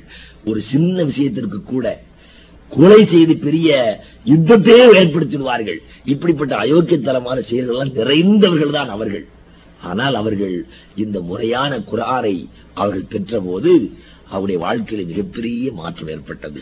இன்றைக்கு எந்த துறைக்கும் எந்த ஒரு நல்ல சிறப்பான அம்சங்களுக்கும் முன்மாதிரியை நாம் தேட வேண்டுமானால் அத்துணைக்கும் சொந்தக்காரர்களாக நம்முடைய சகாபாக்கள் இருந்தார்கள். அதை நாம் தெரியாத காரணத்தினாலே தான் நம்முடைய சகோதரர்கள் எல்லாம் இன்றைக்கு நம்ம நாட்டில் ரஜினிகாந்தையும் கமலஹாசனையும் உயிர் உயிர் மண்ணு உடல் மண்ணுக்கு உயிர் ரஜினிக்கு சொல்லிட்டு இருக்கிறான். எத்தனை அயோக்கியர்கள் இருக்க அத்தனை பேருக்கு பின்னாலுக்கு கூடிய பார்த்தா அப்துல் காரு அப்துல் ரஹ்மான் அப்துல் சத்தா இப்படிதான் பேர் போட்டு இருக்கிறாங்க அப்ப இவரெல்லாம் இப்படி போருக்கு என்ன காரணம் என்று சொன்னால் தான் எந்த மார்க்கத்தில் பிறந்தோம்? எந்த மார்க்கத்தில் இருந்து கொண்டிருக்கிறோம்? என்ற அந்த மார்க்கத்தினுடைய உண்மையான தன்மைகளை புரிந்து கொள்ளாத அந்த இடத்துக்கு வந்து இந்த இந்த நிலையெல்லாம் ஏற்பட்டிருக்கிறது. எனவே நாம் இந்த இஸ்லாமிய மார்க்கத்தினுடைய எந்த அமைப்புகளை தெரிந்து கொள்வதாக இருந்தாலும் நம்முடைய முன்னோர்களான உயர்வுமிக்க அந்த அருமை சகாபாக்குடைய வாழ்வை படித்து அதன் மூலமாக நம்முடைய வாழ்க்கையை சீர்படுத்தி நம்மை சார்ந்தவுடைய வாழ்க்கையும் சீர்படுத்த வேண்டும் என்ற உயர்ந்த உணர்வு நம்மிடத்தில் வர வேண்டும். அதற்காக நாம் ஒவ்வொரு முயற்சிக்க வேண்டும். நாம் உள்ளத்திலே சோர்வடைந்து நம்மளால் முடியாது என்று எண்ணக்கூடாது. நம்மால் முடியாதான் நாம் நினைத்த பாருங்க உடல் வலிமையை வைத்து ரசூ சல்லா போராடவில்லை. அவர்களிடத்தில் இருந்த மிகப்பெரிய வலிமை அல்லாஹ் கொடுத்த வலிமை அதான் அல்லாஹ் குரான் சொல்லும்போது வலா தகினும் வலா தகசனும் அந்துமுல் ஆலோ இன்குந்தும் மூமினின் அல்லாஹ் குரான் சொன்னான். அல்லாஹ் ஜல்லஷானு தாலா நபி மூலமாக ஒரு சமுதாயம் சிறந்த சமுதாயம் உருவாகின என்ன சொல்றான்? நீங்கள் சோர்வடைந்து விடாதீர்கள் கவலையும் படாதீர்கள். இந்த ரெண்டும் தான் இன்னைக்கு நம்ம மக்கள்ல பயங்கரமா இருக்கு. கொஞ்சம் பேர் இருக்கிறாங்க அங்க மட்டும் இல்ல மைனாரிட்டி இருக்கிற அங்க இல்ல. நான் ஊர்ல இருக்கும்போது மேலப்பாலம் நடந்த கலவரத்துல ஊருக்குள்ள மகரி பிறகு போனா நடு ஜாமமா இருக்கு. இரவுல ரெண்டு மணிக்கு ஒரு மணிக்கு போனா ஊர் எப்படி இருக்குமோ அத மாதிரி எல்லாம் செத்து பிணமான மாதிரி இருக்கிறாங்க. வீட்டு விட்டு வெளியே வராம. பயந்துகிட்டு இருக்காங்க யாரு? ஒரு பத்து குடும்பம் இருநூறு இருக்குல்ல தமிழகத்திலேயே அதிகமாக முஸ்லீம்கள் வாழக்கூடிய ஊர்கள் முக்கியமான ஊர் மேலப்பாளை அந்த ஊர்ல போனா அவ்வளவு பயந்து ஒடுங்கி போய் மக்கள் இருக்கிறாங்க. அவ இப்படி பயத்திலையும் கோழைத்தனமாகவும் இன்றைக்கு முஸ்லீம்கள் ஆகியிருக்கிறார்கள். அப்படிப்பட்ட இந்த முஸ்லீம் நமக்கு அல்லா குராசன் சொல்றான் நீங்க சோர்வடைந்து விடாதீர்கள். விலகினராக ஆகாதீர்கள். நீங்கள் கவலைப்படாதீர்கள். இந்த ரெண்டும் ஒன்று வரக்கூடாது. நீங்க தான் மிக உயர்ந்தவர்கள் அல்ல சொல்றான். எப்போ உயர்ந்தவர்கள் சொல்றான்? நீங்கள் ஆட்சியாளராக இருக்கும் போது நல்லா சொல்லல. நீங்கள் உடல் வலிமை இருக்கும் இருக்கும்போது சொல்லவில்லை. பொருளாதார துறைகளை நீங்கள் முன்னேறி இருக்கிற இருக்கிற இருக்கும்போது என்று சொல்லவில்லை. இதையெல்லாம் சொல்லாம எப்ப உங்களுக்கு உயர்வு கவலை சோர்வு இல்லாம இருக்கும் நல்லா சொல்லும் போது உயர்வு கிடைக்கணும் கவலை வரக்கூடாது சோர்வு இருக்கக்கூடாது. இப்படிப்பட்ட நிலை உங்களுக்கு வரணும் அல்ல சொன்ன விதி என்ன தெரியுமா? இன்குந்து முன்வினீன். நீங்கள் உண்மையான இறை விசுவாசிகளாக இருந்தால் நீங்கள் உயர்ந்திருப்பீர்கள். உங்களுக்கு எதை பற்றிய கவலையும் எந்த ஒரு பெரிய சக்தியை பற்றி வேதனைப்பட மாட்டீர்கள். என்ன எந்த ஆக்கிட்டாங்க தெரியுங்களா? ஒரு மதரசாவில் அந்த இருந்த மாணவர்கள் எல்லாம் தற்செயலா வெளியே ஒரு ஆள் கூட்டு போயிட்டாரு. நாங்க அந்த மாசம் போய் பார்த்தோம் குரானையெல்லாம் அப்படியே தீ எரிச்சிருக்காங்க. ஒரு குரான் இல்ல. அங்க இருந்த அத்தனை கித்தாபுகளும் கிழித்து தூக்கி எறியப்பட்டிருக்கிறது. இப்படி எல்லாம் எரிச்சு கேவலப்படுத்திருக்கிறாங்க இந்த மக்கள் பாத்தீங்கன்னா ஒரு ஆளை பார்க்க முடியல. அப்ப இவ்வளவு நடந்த பிறகு அவங்க வந்தவர் எத்தனை வேணி பார்த்தா கொஞ்சம் பேர் தான் வந்திருக்கிறாங்க. இவ்வளவு பெரிய சமுதாயமாக வாழக்கூடிய இந்த முஸ்லிம்கள் ஆனா சரித்திரம் மட்டும் சொல்ல சொல்லுங்க.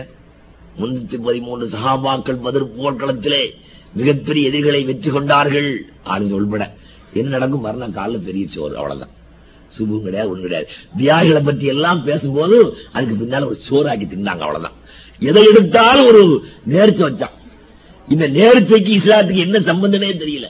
இப்படி வச்சு வச்சு தின்னு தின்னு கடந்து என்ன ஆகி போச்சு? அடிக்க வரும்போது இருக்க தெரியாம ஒளிஞ்சி மறைஞ்சிருக்கிறான். எல்லாம் அழுகுறாங்க எங்க ஊருக்கு நுழைஞ்சும் போது நாங்க போன ஆட்கள்ல யாரு என்ன ஆட்களும் தெரியல. யாரு போறோம் கையை பிடிச்சிக்கலாம் நாளைக்கு நான் கடைக்கு போலாமா? நாளைக்கு நாங்க சகஜமான வாழ்க்கை அடைஞ்சிட முடியுமா? என்று கேட்டுக்கொண்டு பயந்து போய் ஒடுங்கி போய் வீடுகளில் உட்கார்ந்து கொண்டிருக்கிறார்கள். இதுதான் இன்றைக்கு நம்ம முஸ்லீம்களின் நிலைமை. அப்ப ஒரு மெஜாரிட்டியினால் மிகப்பெரிய மெஜாரிட்டிகள் நாங்கள் என்று காட்டிக் கொண்டிருப்பதினால் ஒரு சமுதாயம் வெற்றி அடையாது. ஒரு சமுதாயத்திற்கு வீரம் ஏற்பட்டு விடாது கவலை போய்விடாது உயர்ந்ததாக மாறிட முடியாது ஆட்சி அதிகாரம் இருந்தாலும் முடியாது. வேற அல்ல இருக்க வேண்டிய பலம் என்று எதை குறிப்பிடுகிறான் நீங்கள் உண்மையான விசுவாசிகளாக இருந்தால் உண்மை மூமின்களாக நீங்கள் இருந்தால் நீங்கள் உயர்ந்தவர்கள் நீங்கள் சோர்வடைய தேவையில்லை கவலைப்பட தேவையில்லை என்று அல்லாஹ் ஜல்ல சர்வத்தாலா திருமறை குரான் சொல்லி காட்டுகிறான். எனவே நாம் வளர்த்துக் கொள்ள வேண்டிய பலம் எதை நாம் தேடினாலும் தேடாவிட்டாலும் முக்கியமாக வளர்த்துக் கொள்ள வேண்டிய இருக்க வேண்டிய பலம் ஈமான் இறை நம்பிக்கை என்ற பலத்தை நாம் ஏற்படுத்திக் கொள்ள வேண்டும். அப்படி ஏற்படுத்திக் கொள்கிற போதுதான் சமூகம் ஒரு சிறந்த சமூகமாக. அந்த சமூகத்திற்குரிய அத்துறை துறையும் சீர்மிக்க துறையாக இந்த சமுதாயத்துக்கு அமைய வேண்டுமானால் அந்த அடிப்படை நம்மிடத்திலே வர வேண்டும். இதற்காக நாம் ஒவ்வொருவரும் பெரும் முயற்சி எடுத்தாக வேண்டும். ஏன்னா எல்லாம் சொல்றோமே கொஞ்ச நாள் வாழ்க்கைன்னு சொல்றோம் அற்ப வாழ்க்கைன்னு சொல்றோம் உருஜான் வயிறு என்று சொல்கிறோம். ஆக நிரந்தரமான வாழ்க்கை ஒரு ஈடில்லாத வாழ்க்கை நினைத்ததெல்லாம் நினைத்த நேரத்தை கிடைக்கக்கூடிய வாழ்க்கை சொர்க்கத்திற்குரிய வாழ்க்கை என்றும் புரிந்து வைத்திருக்கிறோம். நினைத்தது நினைத்த மாதிரி நினைத்த இடத்திலே கிடைக்கக்கூடிய நிரந்தரமான நிறைவான ஒரு வாழ்க்கை சொர்க்கத்திற்குரிய வாழ்க்கை என்பதுல எந்த முழு கண்டாக்கிறதுக்கு இடமே இல்லை. அதே நேரத்தில் உலகத்தில் நான் நிரந்தரமாக இருந்து விடுவோம் என்று சொல்வது இருக்க மாட்டோம் என்பதும் கருத்து வேறுபாடு இல்லை.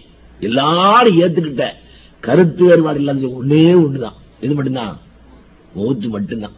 அல்லாஹ் எத்துங்கிறாருன்னா அதுல ரெண்டோ மூணு பத்து இருபது நூறு. அல்லாவை ஏத்துக்கிட்ட ஆள்கிட்ட அல்லாட்ட கேட்கணும் வேற ஆட்டு கேட்கணும்? வேற கேட்கறான் அல்லாட்டையும் கேட்டுக்க வேறாட்டையும் கேட்டுக்க. அப்படி இப்படியே எடுத்து பார்த்தா தொழுக அஞ்சான மூணு உண்டான் தொழுக மூணு கூட சொல்லிட்டு இருந்தான். அது கூட உறுதி வந்து வந்து தொழுக விட்டுட்டா போதும்னா இப்ப அப்படியே அப்படி கொஞ்சம் வளர்ந்து சில பேரு குரான் மட்டும் போதும். ஹதீஸ் கூடாது இப்படி எதை எடுத்து பார்த்தாலும் கருத்து வேறுபாடு. ரெண்டு கருத்து மூணு கருத்து நாலு கருத்து என்று இப்படி கருத்துக்கள்லேயே ஊறி போய் ஆனால் ஆனா கருத்து வேறுபாடு இல்லாது செய்யறது சொர்க்கம்ங்கிறது நிரந்தரமான உலகம். அது நிறைவான உலகம். நினைத்தது நினைத்த இடத்திலே கிடைக்க கிடைக்கும் என்பதிலும் கருத்து வேறுபாடே இல்லை. அதே போல உலகத்தில் சாவு என்பது எந்த நேரத்திலும் வரலாம். எந்த நிலையிலும் வரலாம் என்பதிலும் கருத்து வேறுபாடு இல்லை. அப்ப கொஞ்சம் யோசிச்சு பாருங்க. நினைச்சது நினைச்ச இடத்துல நினைச்ச மாதிரி கிடைக்கக்கூடிய ஒரு உலகத்திற்காக நாம் எந்த அளவுக்கு பாடுபடுறோம்? ஆனா இப்ப சாவுமா நாளைக்கு சாவுமா என்று தெரியாத இந்த உலக வாழ்க்கைக்காக எவ்வளவு பெரிய கஷ்டத்தை மேற்கொண்டிருக்கிறோம். நம்முடைய மனை மக்கள் சொந்த பந்தங்கள் நம்முடைய உற்றார் உறவின் அத்தனையும் திறந்து விட்டு நாமே சமைத்து நாமே துவைத்து நம்முடைய எல்லா வேலையும் நாமே பார்த்து கொண்டு இவ்வளவு கஷ்டப்படுறோம் எதுக்குங்க? எல்லாருமே சொல்றோம் ஒரு ஜான் வயிற்றுக்கு. யோசிச்சு பாருங்க. இந்த ஒரு ஜான் வயிற்றுக்காக இவ்வளவு பெரிய கஷ்டத்தை மேற்கொள்ளக்கூடிய நாம அந்த நிரந்தர வாழ்க்கைக்கு என்ன கஷ்டம் இருந்துகிட்டு சொல்லுங்க. எந்த கஷ்டம் நாம் எடுத்துக்கொள்ளவே இல்லை. எனவே நாம் அந்த நிரந்தர வாழ்க்கையை குறிக்கோளாக கொண்டுதான் இந்த வாழ்க்கையை அடிப்படையாக நாம் வைத்துக் கொள்ள வேண்டும். எனவே தான் திருமுறை குரான் எடுத்து பாருங்க. ஒரு சமூகம் சிறந்த சமூகமாக உருவாக வேண்டும் என்று சொன்னால் தொழுகையினால் ஆகிட முடியாது. ஜக்காத்து கொடுப்பதனால் ஆகிட முடியாது. ஆனா தொழுகைதான் முக்கியம் சொல்றேன் சொல்றாங்க. பின்னால் சொல்லுவேன்.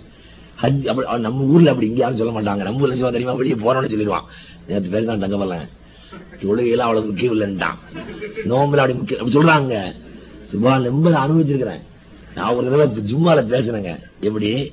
ஒரு சகாபி வந்து ராத்திரிலாம் முடிச்சுக்கிட்டு அதிகமா செய்துட்டு இருந்தாங்க. அப்படிலாம் செய்யக்கூடாது. மனைவிக்கு செய்ய வேண்டிய கடமை கணவன் செய்ய வேண்டிய கடமை. இப்படிலாம் முக்கியம் இருக்குது. அதனால ஒரே அடி ஐபா செய்யக்கூடாதுன்னு சொன்னேன். உடனே போய் சொல்லிட்டான். ராத்திரி தொழுகை இல்லைன்ட்டாரு. தகச்சு தொழக்கூடாதுன்னு சொல்லிட்டாரு. ரொம்ப அனுபவிச்சோம் சுமாரெல்லாம் இவனு பண்ண வேலை கேட்டீங்கன்னா நம்ம கொஞ்சம் அனுபவிச்சாச்சு. அவ்வளவு பயங்கரமா என்ன செய்தாங்க இருக்க சொல்லிட்டு அதை சொல்ல வரல. தொழுகையில ஒரு சமுதாயம் தொழுது கொண்டே இருந்தால் ரொம்ப சிறப்படைந்து விடும். நோல் பிடித்துக் கொண்டிருந்தால் ரொம்ப சிறப்படைந்து விடும். என்று இருக்குமானா? அல்லாஹ் ஜெல்லசானுவத்தால முதல்ல அர்த்தம் சொல்லியிருப்பான். சொல்லல. பதிமூணு ஆண்டு காலம். பதிமூணு ஆண்டு காலம். அதுல இறுதி காலத்துலதான் தொழுகை அல்ல முதல்ல கடமையாக்குறான். இந்த பரிந்து வருஷ காலத்தை நீ பாக்குற ஒரு கூட்டம். தொழுகைக்கு வாங்க தொழுகைக்கு வாங்க நினைக்கிறாங்களே. அவங்களுக்கு எந்த கவலையுமே இல்லை. யார பத்தி? யார பத்தி? சமுதாயத்தை பத்தி. அஞ்சு லட்சம் பேர் கூட்டினாங்களே என்னப்பா பேசுனீங்க? அது ஊரா போக படிச்சிருக்கோம். நாலு மாசம் போயிட்டு வந்தா போதும். நாலு வருஷம் போனா போதும். அது போதும் சொல்லி கொடுத்துட்டு இருக்கான். என்ன வியாபாரத்தை விட்டு போறீங்க? நல்லா பாத்துக்குவான் பள்ளிவாசல வந்து செருப்பத்தி உள்ள கேட்கிறான் யார் பாப்பா? பாருங்க விள அவனுக்கு. அப்படி கூட்டு போய் சிலவர் பள்ளிவாசலே மறந்துட்டான் இவங்க கூட போனேன். எல்லாம் பாதிச்சு போய் பள்ளிக்கு வர்றதில்ல. அப்ப இஸ்லாத்தை பத்தி என்னன்னு புரியாம இருக்கிறான். அப்ப பாருங்க பன்னிரெண்டு வருஷம் பதிமூணு வருஷ காலத்துல குரான் எடுத்து படிச்சு பாருங்க. அல்லாஹ் செய்த முதல் போய் தெரியும்? அல்லாவுடைய தூதர் மூலமாக. வணக்கம் என்பது யாருக்கு? இந்த உலகத்தில் மனிதன் யாரை பயந்து வாழ வேண்டும்? என்ற போதனை தான் மறுமையுடைய வாழ்க்கையை பத்தி தான் முழுக்க முழுக்க இவவா நம்ம ஒரு இப்ப வேலை செய்யறோம். எத்தனை பேர் இங்க இருக்கிறவங்க எல்லாரும் ஒரு கபில். தமிழ்நாட்டை பொறுத்த வரைக்கும் யாரும் கபில் இல்லாம எதுவும் செய்ய முடியாத எங்க போறாங்க வரக்காரக்கான இருக்கிறான். பார்த்த உடனே காமாங்க இல்லையா வண்டியில இருக்கிறான். அப்ப இந்த நாட்டை பொறுத்த வரைக்கும் நாம ஒருத்தன் கீழே இருக்கிறோம். அப்ப அவங்க வந்து ஆறு மணிக்கு எஞ்சிக்க சொன்னாலும் எஞ்சிக்கிறாங்க அலாரம் வைக்கிறதே சும்மாவுக்கு இல்ல. டூ டைமுக்கு தான். சைட்ல வைக்கிறவங்க. நேற்று கூட சிந்தி வச்சு துளை கெஞ்சிக்கு என்ன அலர் அடிக்கல நான் நான் டூட்டி வச்சிருக்கேன். அப்படிங்கிறார்.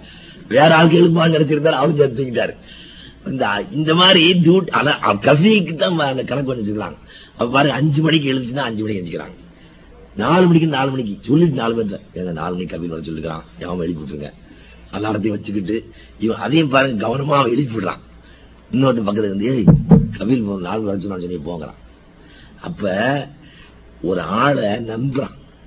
நமக்கு இவர் தான் சம்பளம் தர்றாரு இவர் தான் நமக்கு பெரிய மோதல் தர்றாருன்னு நினைச்சு தெரிஞ்சதுனால அவர் சொல்றதை அப்படியே கேட்கறான் அப்ப வேற யார் சொன்னாலும் போவோமா? திடீர்னு வாங்கலாம் போயிட்டு ஒரு யாரும் கூட்டு பாருங்க யாராவது. நாளைக்கு வாருங்க என் கூட கொண்டு கூட்டு பாருங்க யாரும் வர மாட்டாங்க. என்ன கவிழ்ல பேப்பர் வாங்கினாங்க? அப்பதான் நம்மளால முடியும். அப்ப ஒரு ஆள் நம்ம நம்புறோம்னு சொன்னா ஒரு ஆளை நம்ம மதிக்க வேண்டிய முறை தெரிஞ்சுன்னு சொன்னா அவர் சொன்னதெல்லாம் நம்ம கேட்கறோம் நாலு மணிக்கா அஞ்சு மணிக்கா ஆறு மணிக்கா எப்ப சொன்னாலும் அவர் கூப்பிடுறார் அப்ப இது மாதிரி அப்ப இந்த உலக வாழ்க்கையை நம்ம பாக்குறோமா இதுதான் அல்ல முதல்ல என்ன சொன்னா உம் ஒருத்த வந்து ஒரு சமுதாயம் வந்து சீரான சமுதாயம் எங்கன்னு சொன்னான். ஒரு மனிதன் நல்லவனாக மாறன்னு சொன்னா அவன் படைத்த இறைவை நம்பணும். அல்லாஹ் ஒருத்தர் நம்பிட்டான்னு சொன்னான். அல்லாஹ் நாளைக்கு நம்மள்ட்ட கேட்பா என்ற நம்பிக்கை வந்துவிடுமானால் அல்லாஹ் தன்னுடைய தூதரை அனுப்பி வைத்திருக்கான் அவர்கள் மூலமாகத்தான் மார்க்கத்தை தெரிந்து கொள்ள வேண்டும் என்று தெரிந்துவிட்டால் திரும்ப வாங்க தொழுகைக்கு அழைக்க வேண்டிய பிடிச்சிருக்க வேண்டிய அவசியம் இல்லை. எந்த சஹாபியும் ரசூல் அப்படி தொழுகைக்கு வாங்கன்னு கையை பிடிச்சி விட்டதே இல்லை. ஆனா நிறைய தொழாண்டாங்க நீங்க பாட்டு நைட்ல தொழுட்டு இருக்காங்க ஒரே அடியா பள்ளியாக உட்காந்து குரான் ஓதிட்டு இருக்காத. ஒரே அடியா இருக்கிறதுக்கு அப்படி போயிடாத. எல்லாம் ஒரு ரசூல் வரம் போடுறாங்க. அப்ப அவனுக்கு இந்த எல்லாம் ஒரு ஆழ்தல் நம்பிக்கை ஏற்படும் போது அவன் தான் இல்லை நமக்கு தருகிறான் என்ற எண்ணம் வரும்போது அதை முழுமையாக கடைபிடிப்பான். அப்போ இந்த சமுதாயம் உருப்படியான ஒரு சமுதாயமாக மாற வேண்டுமானால் சீரான சமுதாயமாக வாழ வேண்டுமானால் அந்த சமுதாயத்தில் எல்லா துறைகளும் நேர்மையான முறையில் அமைய வேண்டுமானால் அதற்கு முதல் ஆணிவராக அல்லாஹ் ஜெல்ல இந்த இறை நம்பிக்கையை தான். படைத்தவன் இருக்கிறார் அவன் நாளை கேட்பார் என் நம்பிக்கையை தான் அல்லாஹ் ஜெல்லஷானுவத்தால நபிசல்லா சொல்லம் மூலமாக போதனை செய்கிறான். அவன் ஆரம்பத்துல உருப்படியான ஒரு சமுதாயம் உருவாவதற்கு இதுதான் முதல் காரணம். அப்ப இந்த நிலையை ரசூல் சல்லா அலி செல்லம் ஏறத்தாழ பன்னிரண்டு ஆண்டு பதிமூணு ஆண்டு காலம் போய்த்திருக்கிறார்கள் அதிலே உறுதி ஏற்பட்ட பிறகுதான் இன்னைக்கு நம்ம யாராவது ஒரு சின்ன ஆங்கின்னு சொல்றத சொல்ல சத்தம் முடிச்சோட பயன் போட்டுறானே? இன்னைக்கு ஆஞ்சோட கதை சொல்லியிருந்தாங்க ஒரு ஒரு மனுஷனுக்கு எதனால ஆயிரம் ரூபாய் நடந்த சம்பவம். இது எதனால ஆயிரம் போட்டாங்க? தொப்பி இல்லாம ஆயிரம் ரூபாயாம். அது ஏன் ஆயிரம் போட்டு கேட்டதுக்கு ரெண்டாயிரம் கொடுத்தாங்களாம். இப்படியே வந்து வந்து பன்னிரெண்டாயிரம் ரூபாய் பயன் பண்ணிட்டாங்க. அப்ப இந்த மாதிரி நாட்டுல வந்து இப்படிப்பட்ட விஷயங்களை வந்து மக்கள் விளங்கி வச்சுட்டு இருக்காங்க அதனால நாம இந்த அல்லாவுடைய நம்பிக்கை முதல்ல நம்ம வாழ்க்கையில கொள்ளணும். அப்ப இன்னைக்கு நாம இங்க புரிந்து கொண்டிருக்கிற விஷயத்தை இங்க விட்டுட்டு போயிடாம நம்ம நாட்டில் போனாலும் செயல்படுத்த வேண்டும் என்ற உறுதியான உணர்வோடு நாம் சொல்ல வேண்டும். எனவே நபிசல்லாஹ் சில உருவாக்கின சமுதாயம் இருக்கிறதே. இந்த அடிப்படை உருவாக்கினார்கள். நாம் ஒரு சமுதாயத்தை தேர்வு செய்ய பாருங்க. நம்ம ஊர்ல எடுத்துக்கிடுங்க. இஸ்லாத்துல மிக முக்கியமான சிறந்த அம்சம் என்ன தெரியுமா? அல்லாஹுவை நம்புபவர்கள் அல்லாஹுடைய திருத்தூதையை நம்பிய பிறகு அல்லாவுக்கும் ரசூலுக்கும் கட்டுப்பட வேண்டியவர்கள் இந்த ரெண்டு பேர் எல்லாம் மூணாவது ஆளும் கட்டுப்படணும்னு அல்லா சொல்றான். யாரு கட்டுப்பட சொன்னா அல்லாஹ்வுடைய மார்க்கத்தை சொல்வதற்காக ஒரு தலைமை ஒருவரை அமீராக ஏற்பாடு செய்து அவருக்கு கீழ் கட்டுப்பாடாக நடக்க வேண்டும் என்பது இஸ்லாத்தில் முக்கியமான ஒரு அம்சம். எந்த சொன்னாங்க? அதாவது ஒரு சமுதாயம் உருவாகும் போது அந்த சமுதாயத்தை உருவாக்குவதற்கு அல்லாஹ் என்ன என்ன பயிற்சிகளை எல்லாம் கொடுக்கிறான்னு பாக்குறோம் ரசூல் சல்லாஹ் அலைஹி அவர்கள் கேடுகட்ட சமுதாயத்தை அவர்களை ஒரே ஒரு தலைமையின் கீழ் கொண்டு வந்து நேரிய மக்களாக உயர்ந்த கொள்கைக்காரனாக மாற்றுவதற்கு திருமறை குரானத்தை அல்லாஹ் தலம் முதல்ல இறக்கி வைத்தான். அந்த குரானுடைய போதனை இதம் பிடித்த சமுதாயம் தான் சிறந்த சமுதாயமாக இன்றைய வரையிலே மாற்றார்கள் கூட அவளை சரித்திரத்தை படித்து பார்த்து உயர்ந்த கொள்கைக்காரர்கள் என்று பாராட்டுகின்ற ஒரு பெரிய தகுதி அவள் பெற்றுதான் சொன்னார். அவர் எல்லாம் இந்த அடிப்படையிலே வந்தவர்கள். எனவே நாம் இன்னைக்கு பார்க்க நம்ம நாட்டுல முஸ்லீம்களுக்கு யாருங்க தலைவர் இந்தியாவில்? முஸ்லீம்களே மொத்தமாக இல்லையே. எல்லாரும் சொல்றாங்க. முஸ்லீம்களும் மொத்தமா இருந்தாவுல எந்த முஸ்லீம் கேட்கறீங்க அடுத்த கேள்வி வரும். முஸ்லீம்களுக்கு தலைவர்னு கேட்கறீங்களா எந்த முஸ்லீம் கேட்கறியோ அப்ப அது பட்டியல் போடணும். ஷாபி முஸ்லீமா ஹரை முஸ்லீமா ஹம்பலியா சாதலியா தாதர் பாதரியா காதரியா அது பேர் பக்து அவ இப்படி பார்த்தோம் சொன்னா ஒரு தலைமை இல்லாம போச்சு. நீங்க ஒரு தலைமை இல்லாம இருக்கும்போது ஒரு சமுதாயம் உருவாக முடியுமாங்க? ஒரே சமுதாயம் அவங்களுடைய அன்பு அவங்களுடைய பிணைப்பு இணைப்புகள் எப்படி இருக்குன்னு சொன்னா ஓர் உடம்பை போல இருக்கணும்னு சொன்னாங்க. அப்படி ஊருடனை போல இருக்கணுங்கிற உணர்வு இன்னைக்கு முஸ்லீம்கிட்ட இல்ல. ஆனா இதை யாரு சொன்ன? முரளி ஜெயிச்சு தான் காட்டுறான். எப்படி? நாம் எல்லாம் ஓர் உடலை போன்றிருக்க வேண்டும். காஷ்மீரில் ஒருவர் தாக்கப்பட்டால் கன்னியாகுமரியில் உள்ளவர் அதற்காக கவலைப்பட வேண்டும் அதே மாதிரி காஷ்மீர்ல இருந்து கன்னியாகுமரி வரைக்கும் அவன் ரத யாத்திரை போறான்னு சொன்னா ஒரே வால் போஸ்ட். எங்கு பார்த்தால். நம்ப முடியுமா? ஒரு கூட்டம் நடத்த போன்னு சொல்லுங்களேன். இதற்காக எல்லாரும் தயாராங்கன்னா யார் சொல்றான்னு பாக்குறான் இவனா இவன் யாரா சொல்றதுக்கான் அவன் எவ்வளவு கேவலம் பாருங்க சொல்ல சொல்லல நம்ம யோசிச்சு பாருங்க. அந்த நிலையை உருவாக்குவதற்கு நாம் எல்லோரும் பாடுபட வேண்டும்.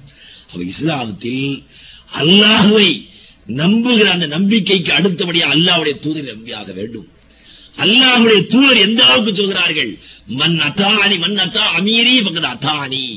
வமன் அத்தானி பக்கத்து அத்தா அல்லாஹ் என்றார்கள் யார்? எனது அமீருக்கு. அப்ப நான் கொண்டு வந்த இந்த மார்க்கத்தை சொல்வதற்கான பொறுப்பை யார் எடுத்துக் கொண்டிருக்கிறார்களோ அந்த அமீருக்கு கட்டுப்படக்கூடியவன் எனக்கு கட்டுப்பட்டவன். எனக்கு யார் கட்டுப்பட்டு விட்டானோ அவன் அல்லாஹோ கட்டுப்பட்டவன் என்று நம்சல்லா அவர் சொல்கிறார் அவ எவ்வளவு உயர்வா கொண்டு போறாங்க பாருங்க. இந்த மார்க்கத்தை அல்லாஹுடைய ரசூல் கொண்டு வந்திருக்கிற மார்க்கத்தை சொல்லுவதற்காக ஒரு பொறுப்பெடுத்துக் கொண்டவர்கள் இருக்கிற அந்த சமுதாயத்திற்கு அந்த சமுதாயத்தின் தலைமைக்கு கட்டுப்படுவது அல்லாவுக்கே கட்டுப்பட்டவன் என்று சொல்ற சொல்லி காட்டுறாங்க. அப்ப எந்த அளவுக்கு உயர்ந்த ஒரு பண்பு சொல்றாங்க? இந்த ஒரு சிந்தனை நம்மளுக்கு வந்ததே இல்லை. நம்ம நாட்டுல முஸ்லீம்களுக்கு ஒரு தலைமை வேணும் என்று யாரும் கவலைப்பட்டதே இல்லை. அப்ப நாம் இந்த இஸ்லாத்தை எந்த அளவுக்கு புரிந்திருக்கிறோம்? எப்படியோ உலகத்துல வாழ்ந்து எப்படியோ போனா போதும் என்ற நிலைதான் நம்ம தெரிந்து கொண்டிருக்கிறோம் நபிசல்லாஹு அலிசல்லாம் அவர்களை அல்லாஹு ஜல்லஷானுவத்தால அனுப்பி வைத்து என்ன சொல்லி காட்டுகிறார்? அல்லாஹுடைய தூதரை அல்லாஹ் அல்லாஹுடைய தூதரை அல்லாஹ் அனுப்பி வைக்கிற போது அந்த தூதர் எப்படிப்பட்டவராக இருக்கிறார் என்பதை சொல்லி காட்டுகிறார். நாம் ஒரு சமுதாயம். ஒரு சமுதாயமாக உருவாகின்ற போது நமக்கு ஒரு தலைமையை நாம் தேர்ந்தெடுக்கிற போது அல்லாஹ் அனுப்பி வைக்கிற தலைமை அது அல்லாஹவே அதற்கான தகுதியானவரை தேர்ந்தெடுக்கிறார். அல்லாஹ் தேர்ந்தெடுத்து வைத்து அவர்களை முன்மாதிரியாக நமக்கு தரவும் செய்கிறார். அப்படி தருகின்ற அவருடைய அவரை பற்றி அல்லாஹ் என்ன சொல்லி காட்டுகிறான்? ஒரு தலைமை நம்ம தேர்ந்தெடுக்கணும். எப்படிப்பட்ட தலைமையை தேர்ந்தெடுக்கணும் நம்ம தெரிந்து கொள்ள வேண்டும். இன்றைக்கு பார்க்கிறோம் நம்ம ஊர்களில் பள்ளி தலைவர்கள் யாருங்க? அதிகமான பள்ளிகள்ல. தலைவருக்கு யாரு? தொழுகை இல்லாதவங்க. அல்லாஹ்வுடைய இல்லங்களுக்கு தலைவராக இருக்கக்கூடியவர்கள் அவருடைய பொறுப்பில் இருக்கக்கூடிய பலருக்கு தொழுகை இல்லாமல் இருந்து கொண்டிருப்பதை நாம் பார்க்கிறோம். அவன் பள்ளின்னு சொன்னா என்னமோ ஏதோ ஒரு வியாபார இடத்துக்கு தலை மாதிரி ஒரு தலைமை வச்சுட்டு இருக்கிறான் அப்ப இப்படிப்பட்ட தலைமையை தான் நாம் தலைவர் என்று ஏற்றுக்கொண்டிருக்கிறோம். அவன் போடுற அவதாரத்தை கட்டிக்கிட்டு இருக்கிறோம். அவன் எதுக்கு வச்சுக்கலாம் தெரியுமா தலைவர்? ஹயாத் முகத்துக்குலாம் ஒழுங்கா காது ஊத்துறான் பாரு. கல்யாணம் நடக்கும் போது ஏ கல்யாணங்கிறது என் நம்ம ஊர்ல அந்த காதல் கல்யாணத்தை தான் நடத்திட்டு இருக்கான். அது இஸ்லாமிய கல்யாணமே இல்ல திருமணமே இல்ல. அந்த திருமணத்திற்கு முன்னால ஊர்ல எழுதிருக்கான் யாரு? தன் சந்தாதகா பாரு சந்தா தரலையா கல்யாணத்துக்கு போவாத ஆலிம் சாவும் அந்த தலைவர் வரமாட்டாங்க. நம்ம கல்யாணம் நடக்காது. அப்ப இந்த காதை கொடுத்து நடந்தது அப்ப ஹயாத்துக்கும் மௌத்துக்கும் தான் ஆலிம்சாவும் தலைவர். அப்படின்னு சொல்லி சேர்க்கறாங்க ஆலிம் சேர்க்கும் போது அந்த ஐநூறு ஆயிரம் ரூபாய் சம்பளம் தர்றோம் நீங்க கவலைப்படாதீங்க. எங்க ஊர்ல ஹயாத்து மௌத்து நிறைய இருக்கு. அப்படின்னு சொல்லி சேர்க்கறாங்க ஆலிம் சேர்க்கும் போது ஹயாத்து மௌத்து நிறைய இருக்கான் என்ன அது ஹயாத்து மௌத்து நிறைய இருக்குது? இது மலத்து மூத்தா இவரு அப்ப இப்படி சொல்லி சேர்க்கிறா அவரும் சேர்ந்துக்கிறாரு. சொல்லிக்கிட்டு என்ன செய்யறாரு படிச்சு அவங்கள்ட்ட யாருமே ஏற்கனவே படிச்ச பட்ட படிப்புக்கு சம்பந்தம் இல்லாம வேலை செய்யக்கூடிய ஒரு ஆள் நாங்க தான். அல்ல எனக்கு இப்ப. முந்தி உள்ள நிலையை சொல்றேன். என்ன தெரியுமா? இப்போ ஒரு இன்ஜினியர் இருக்கிறான்னு ஒரு வீடு கட்ட போறீங்க நீங்க. என்ன செய்வீங்க? ஒரு வீடு கட்ட போய் சிலர் கட்ட போற பிளான் பண்ணி தான் ஒரு படம் போட்டுதான்னு கேட்பான் அவன் போட்டு தரது வாங்கிட்டு போவோம். யாரை இன்ஜினியர் போய் இப்படி ஒரு படம் போடுங்க. அது இத்தனை ரூம் இருக்கணும். அது இப்படி எல்லாம் வரணும் வாசல். இப்படி எல்லாம் மாடிக்கு போற வழி சொல்லி சொல்லுவாங்களா? சொல்ல வேண்டாம் அவர் போட்டு தரத படத்தை கொண்டு பிளான் பண்ணுவோம் அவ்வளவுதான். டாக்டர் போய் கை காட்டுறாங்க. அவன் கீச்சுவான். அவ்வளவுதான். இவன் என்னன்னு கேட்கறது இல்ல வாங்கி வந்து சாப்பிட்டுருவான். அப்ப டாக்டரோ இன்ஜினியரோ இது மாதிரி ஏதாவது பட்டப்படி படிச்சவங்க அவங்க சொன்னது கேட்பாங்க. யாருக்கு என்ன தெரியுமா? அதிர்த்து எங்க ஊர்ல என்ன வேலை தெரியுங்களா இவன். யாரு? யாருங்க? முத்த- முதல் கேடு பாருங்க. ஊருக்கு ரெண்டு தலைவருக்குன்னா இந்த முஸ்லீம்ல மட்டும்தான். யார்? இமாம் ஒரு தலைவரா? முத்தவல்லி. ரெண்டு பேரை பாத்தீங்க அவ்வளவு அரபில ரெண்டு பேரும் தலைவர் உருப்படுமா? சமுதாயம் கீழே நடந்து இது ஒரு காரணம். ரெண்டு பேரும் தலைவர். இந்த தலைவர் அவர்கிட்ட போய் என்ன செய்வார்? யார்கிட்ட? அந்த விவரமான தலைவர் முத்தவல்லி இருக்காரு அவரை சேர்க்கும்போது இவர் சொல்லி சேர்க்கிறாரு இந்த பாருங்க எங்க ஊர்ல என்னெல்லாம் செய்யணும்? இப்படிலாம் செய்யணும். நீங்க எங்கெல்லாம் நாங்க பார்த்து அங்கெல்லாம் பார்த்து ஓதணும். ஒரு நான் விருதுநகருக்கு போயிருக்கிற போது அங்குள்ள ஆறு எங்குள்ள ஆளுநர் சேர்ந்து இருந்தார் அவர்கிட்ட போய் நான் பேசிட்டு இருக்கிறப்ப அவர் என்ன அந்த முத்தவர்கிட்ட சொல்றாரு. இவரை இவர் இமாவை சேர்த்துக்கிறீங்களேங்கிறார் சும்மா தமா சொல்றாரு. நான் அந்த நைட்ல வந்து அந்த பள்ளியில பேசிருக்கிறேன் அவர் முத்தூர் சொல்றாரு. இவரெல்லாம் லாய்க்கலைங்கிறான் பள்ளிக்கு முன்னாலே. என்ன? இவர் என்னடா பாத்தியாக்கள் இளவு பாத்தியாக்கள் ஓதக்கூடாதுங்கிறாரு. இவரை சேர்த்தா நமக்கு ஒத்து வருமாங்கிறாரு. சார் தமாசை இல்ல காரியம் சீரியஸா சொல்றாரு அப்ப அவன் சொல்லி சேர்க்கும் போது என்ன சொல்றான்? இங்கெல்லாம் பாத்தியம் வரும் இப்படி எல்லாம் பாத்தியம் வரும் நமக்கு சொல்லி விடுறான் அப்படியே இவன் அதிர்த்து சரி சொல்ல இடத்துல பாத்தியம் வரும். நேர பள்ளியாத்துல ஓதிட்டு அல்லாட்ட கேட்டு நேர வெளியே வருவாங்க. பள்ளியாத்துக்கு முன்னால கட்டி வச்சிருப்பான். அங்க போய் வருவான் இவங்க எல்லாம் ஆமின்னு சொல்றது. அதோட கழிஞ்சு போறது. நிறைய இடத்துல அப்படித்தான் இருக்கு. அப்போ ஒரு தலைமை இஸ்லாமிய தலைமைனா என்ன? முஸ்லீம்களுக்கு தலைமை தேர்ந்தெடுக்கிறதுக்கு நாம தெரிஞ்சுக்கிடல. அதை நடந்த சகோதரர்களே இது எல்லாரும் மனசுல வைங்க. நாம நாட்டுக்கு செல்லும் போது ஒரு சமூகம் சீர்திருத்த ஒரு சமுதாயம் ஏற்படும் சொன்னா நாம முஸ்லிம்களாக இந்த உலகத்துல வாழ்ந்து முஸ்லிம்களாகவே மரணிக்கணும் சொல்ல சொல்லக்கூடிய வார்த்தை பாருங்க. யாயுள்ளதி நாமனும் ஈமான் கொண்டவர்களே இத்தக்குள்ள அத்தத்து காத்தி நீங்கள் அல்லாஹுவை எப்படி பயப்பட வேண்டுமோ அந்த முறை பிரகாரம் பயந்து கொள்ளுங்கள். சும்மா உங்க இஷ்டத்துக்கு அல்லா பயப்படாதீங்க. அல்லாஹ் பயப்படக்கூடிய முறை என்னவோ அப்படி பயந்து கொள்ளுங்கள். என்னெல்லாம் சொல்லிட்டு வலா தமூத்துன்ன இல்லா வந்து முஸ்லிமோன். நீங்கள் சாகக்கூடாது நல்லா எடுத்த உடனே. வலா நீங்கள் சாகக்கூடாது. எப்படி சாகக்கூடாது? இல்லாம அந்த முஸ்லிமும் சாகிற போதும் முஸ்லிம்களாகத்தான் சாக வேண்டும். அப்படி இல்லாமல் நீ சாகவே கூடாதுங்கள். அவ இஸ்லாம் ஒரு முஸ்லிம் என்பவன் பிறந்ததிலிருந்து சாகும் வரை அவன் முஸ்லீமாகத்தான் வாழ வேண்டும்.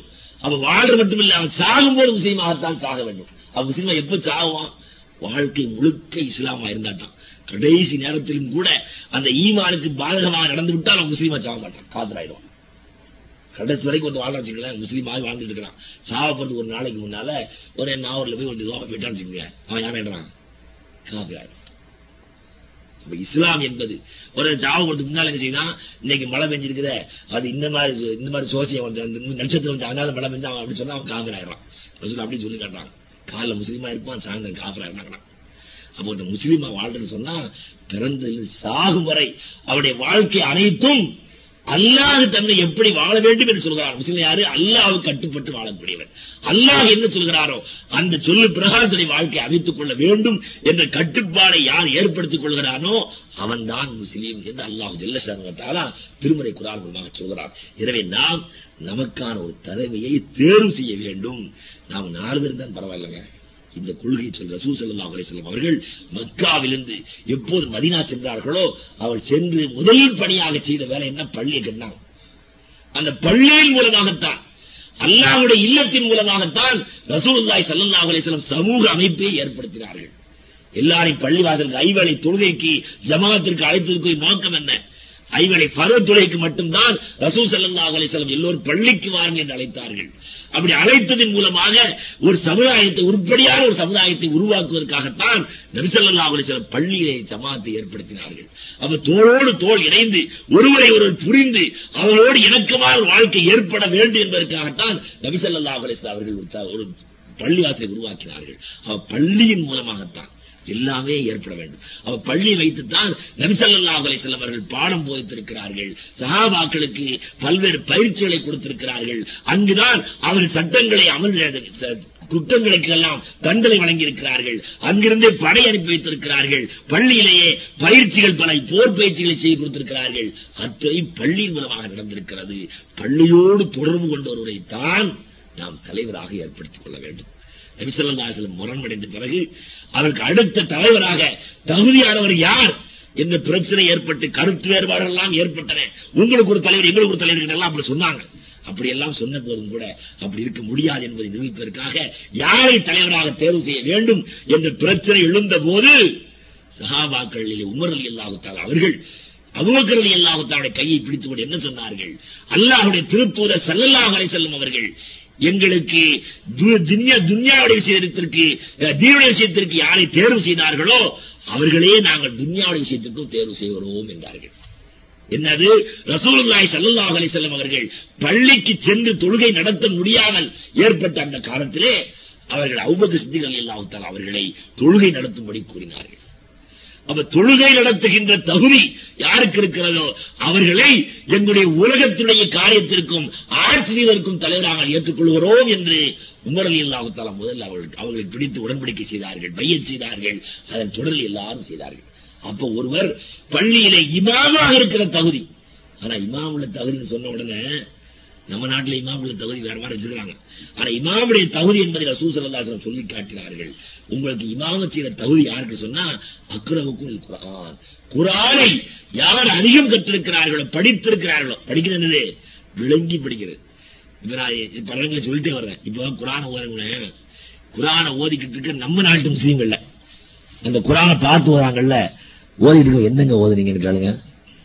என்ன சொல்லுவோம்? நீங்க என்ன சொல்லுவீங்க? குரானை ஓதுறீங்க? இதுல என்னங்க இருக்கு? என்ன சொல்லுவீங்க? யாராவது சொல்லுங்க? அரபி எழுத்திற்கு படிச்சிடணும் அப்படிதான் சொல்லுவோம். அதே நேரத்தில் ஒரு இங்கிலீஷ் படிக்கிறான்னு சொல்லுங்க ஒரு பேப்பர் எடுத்து படிச்சுட்டு இருக்கான். என்ன படிச்சீங்க? இங்கிலீஷ் எழுத்த படிச்சுன்னு யாரும் சொல்ல மாட்டாங்க. தமிழ். தமிழ் படிச்சுட்டு என்ன படிச்சீங்க? அந்த எழுத்த படிச்சேன். அவன் படிக்கிறதுன்னு சொன்னா விளங்கா படிக்கணும்னு சொல்லக்கூடிய ஒரே ஒரு குரான் மட்டும்தான்.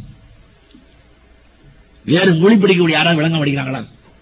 உலகத்துல ஒருத்த மொழி ஒரு தாய்மொழி விட்டுட்டு இன்னொரு மொழியை படிக்கக்கூடிய யாராவது விளங்கா படிக்கிறாங்களா? படிக்க மாட்டாங்க. என்ன லாபம் கிடைக்க போகுது? அப்ப ஒரு மொழியை படிக்கக்கூடிய படிக்கிறதுன்னு சொன்னா அதை விளங்கி படிக்கணும். அவங்க தான் இதை தெரிஞ்சுக்க அர்த்தம்.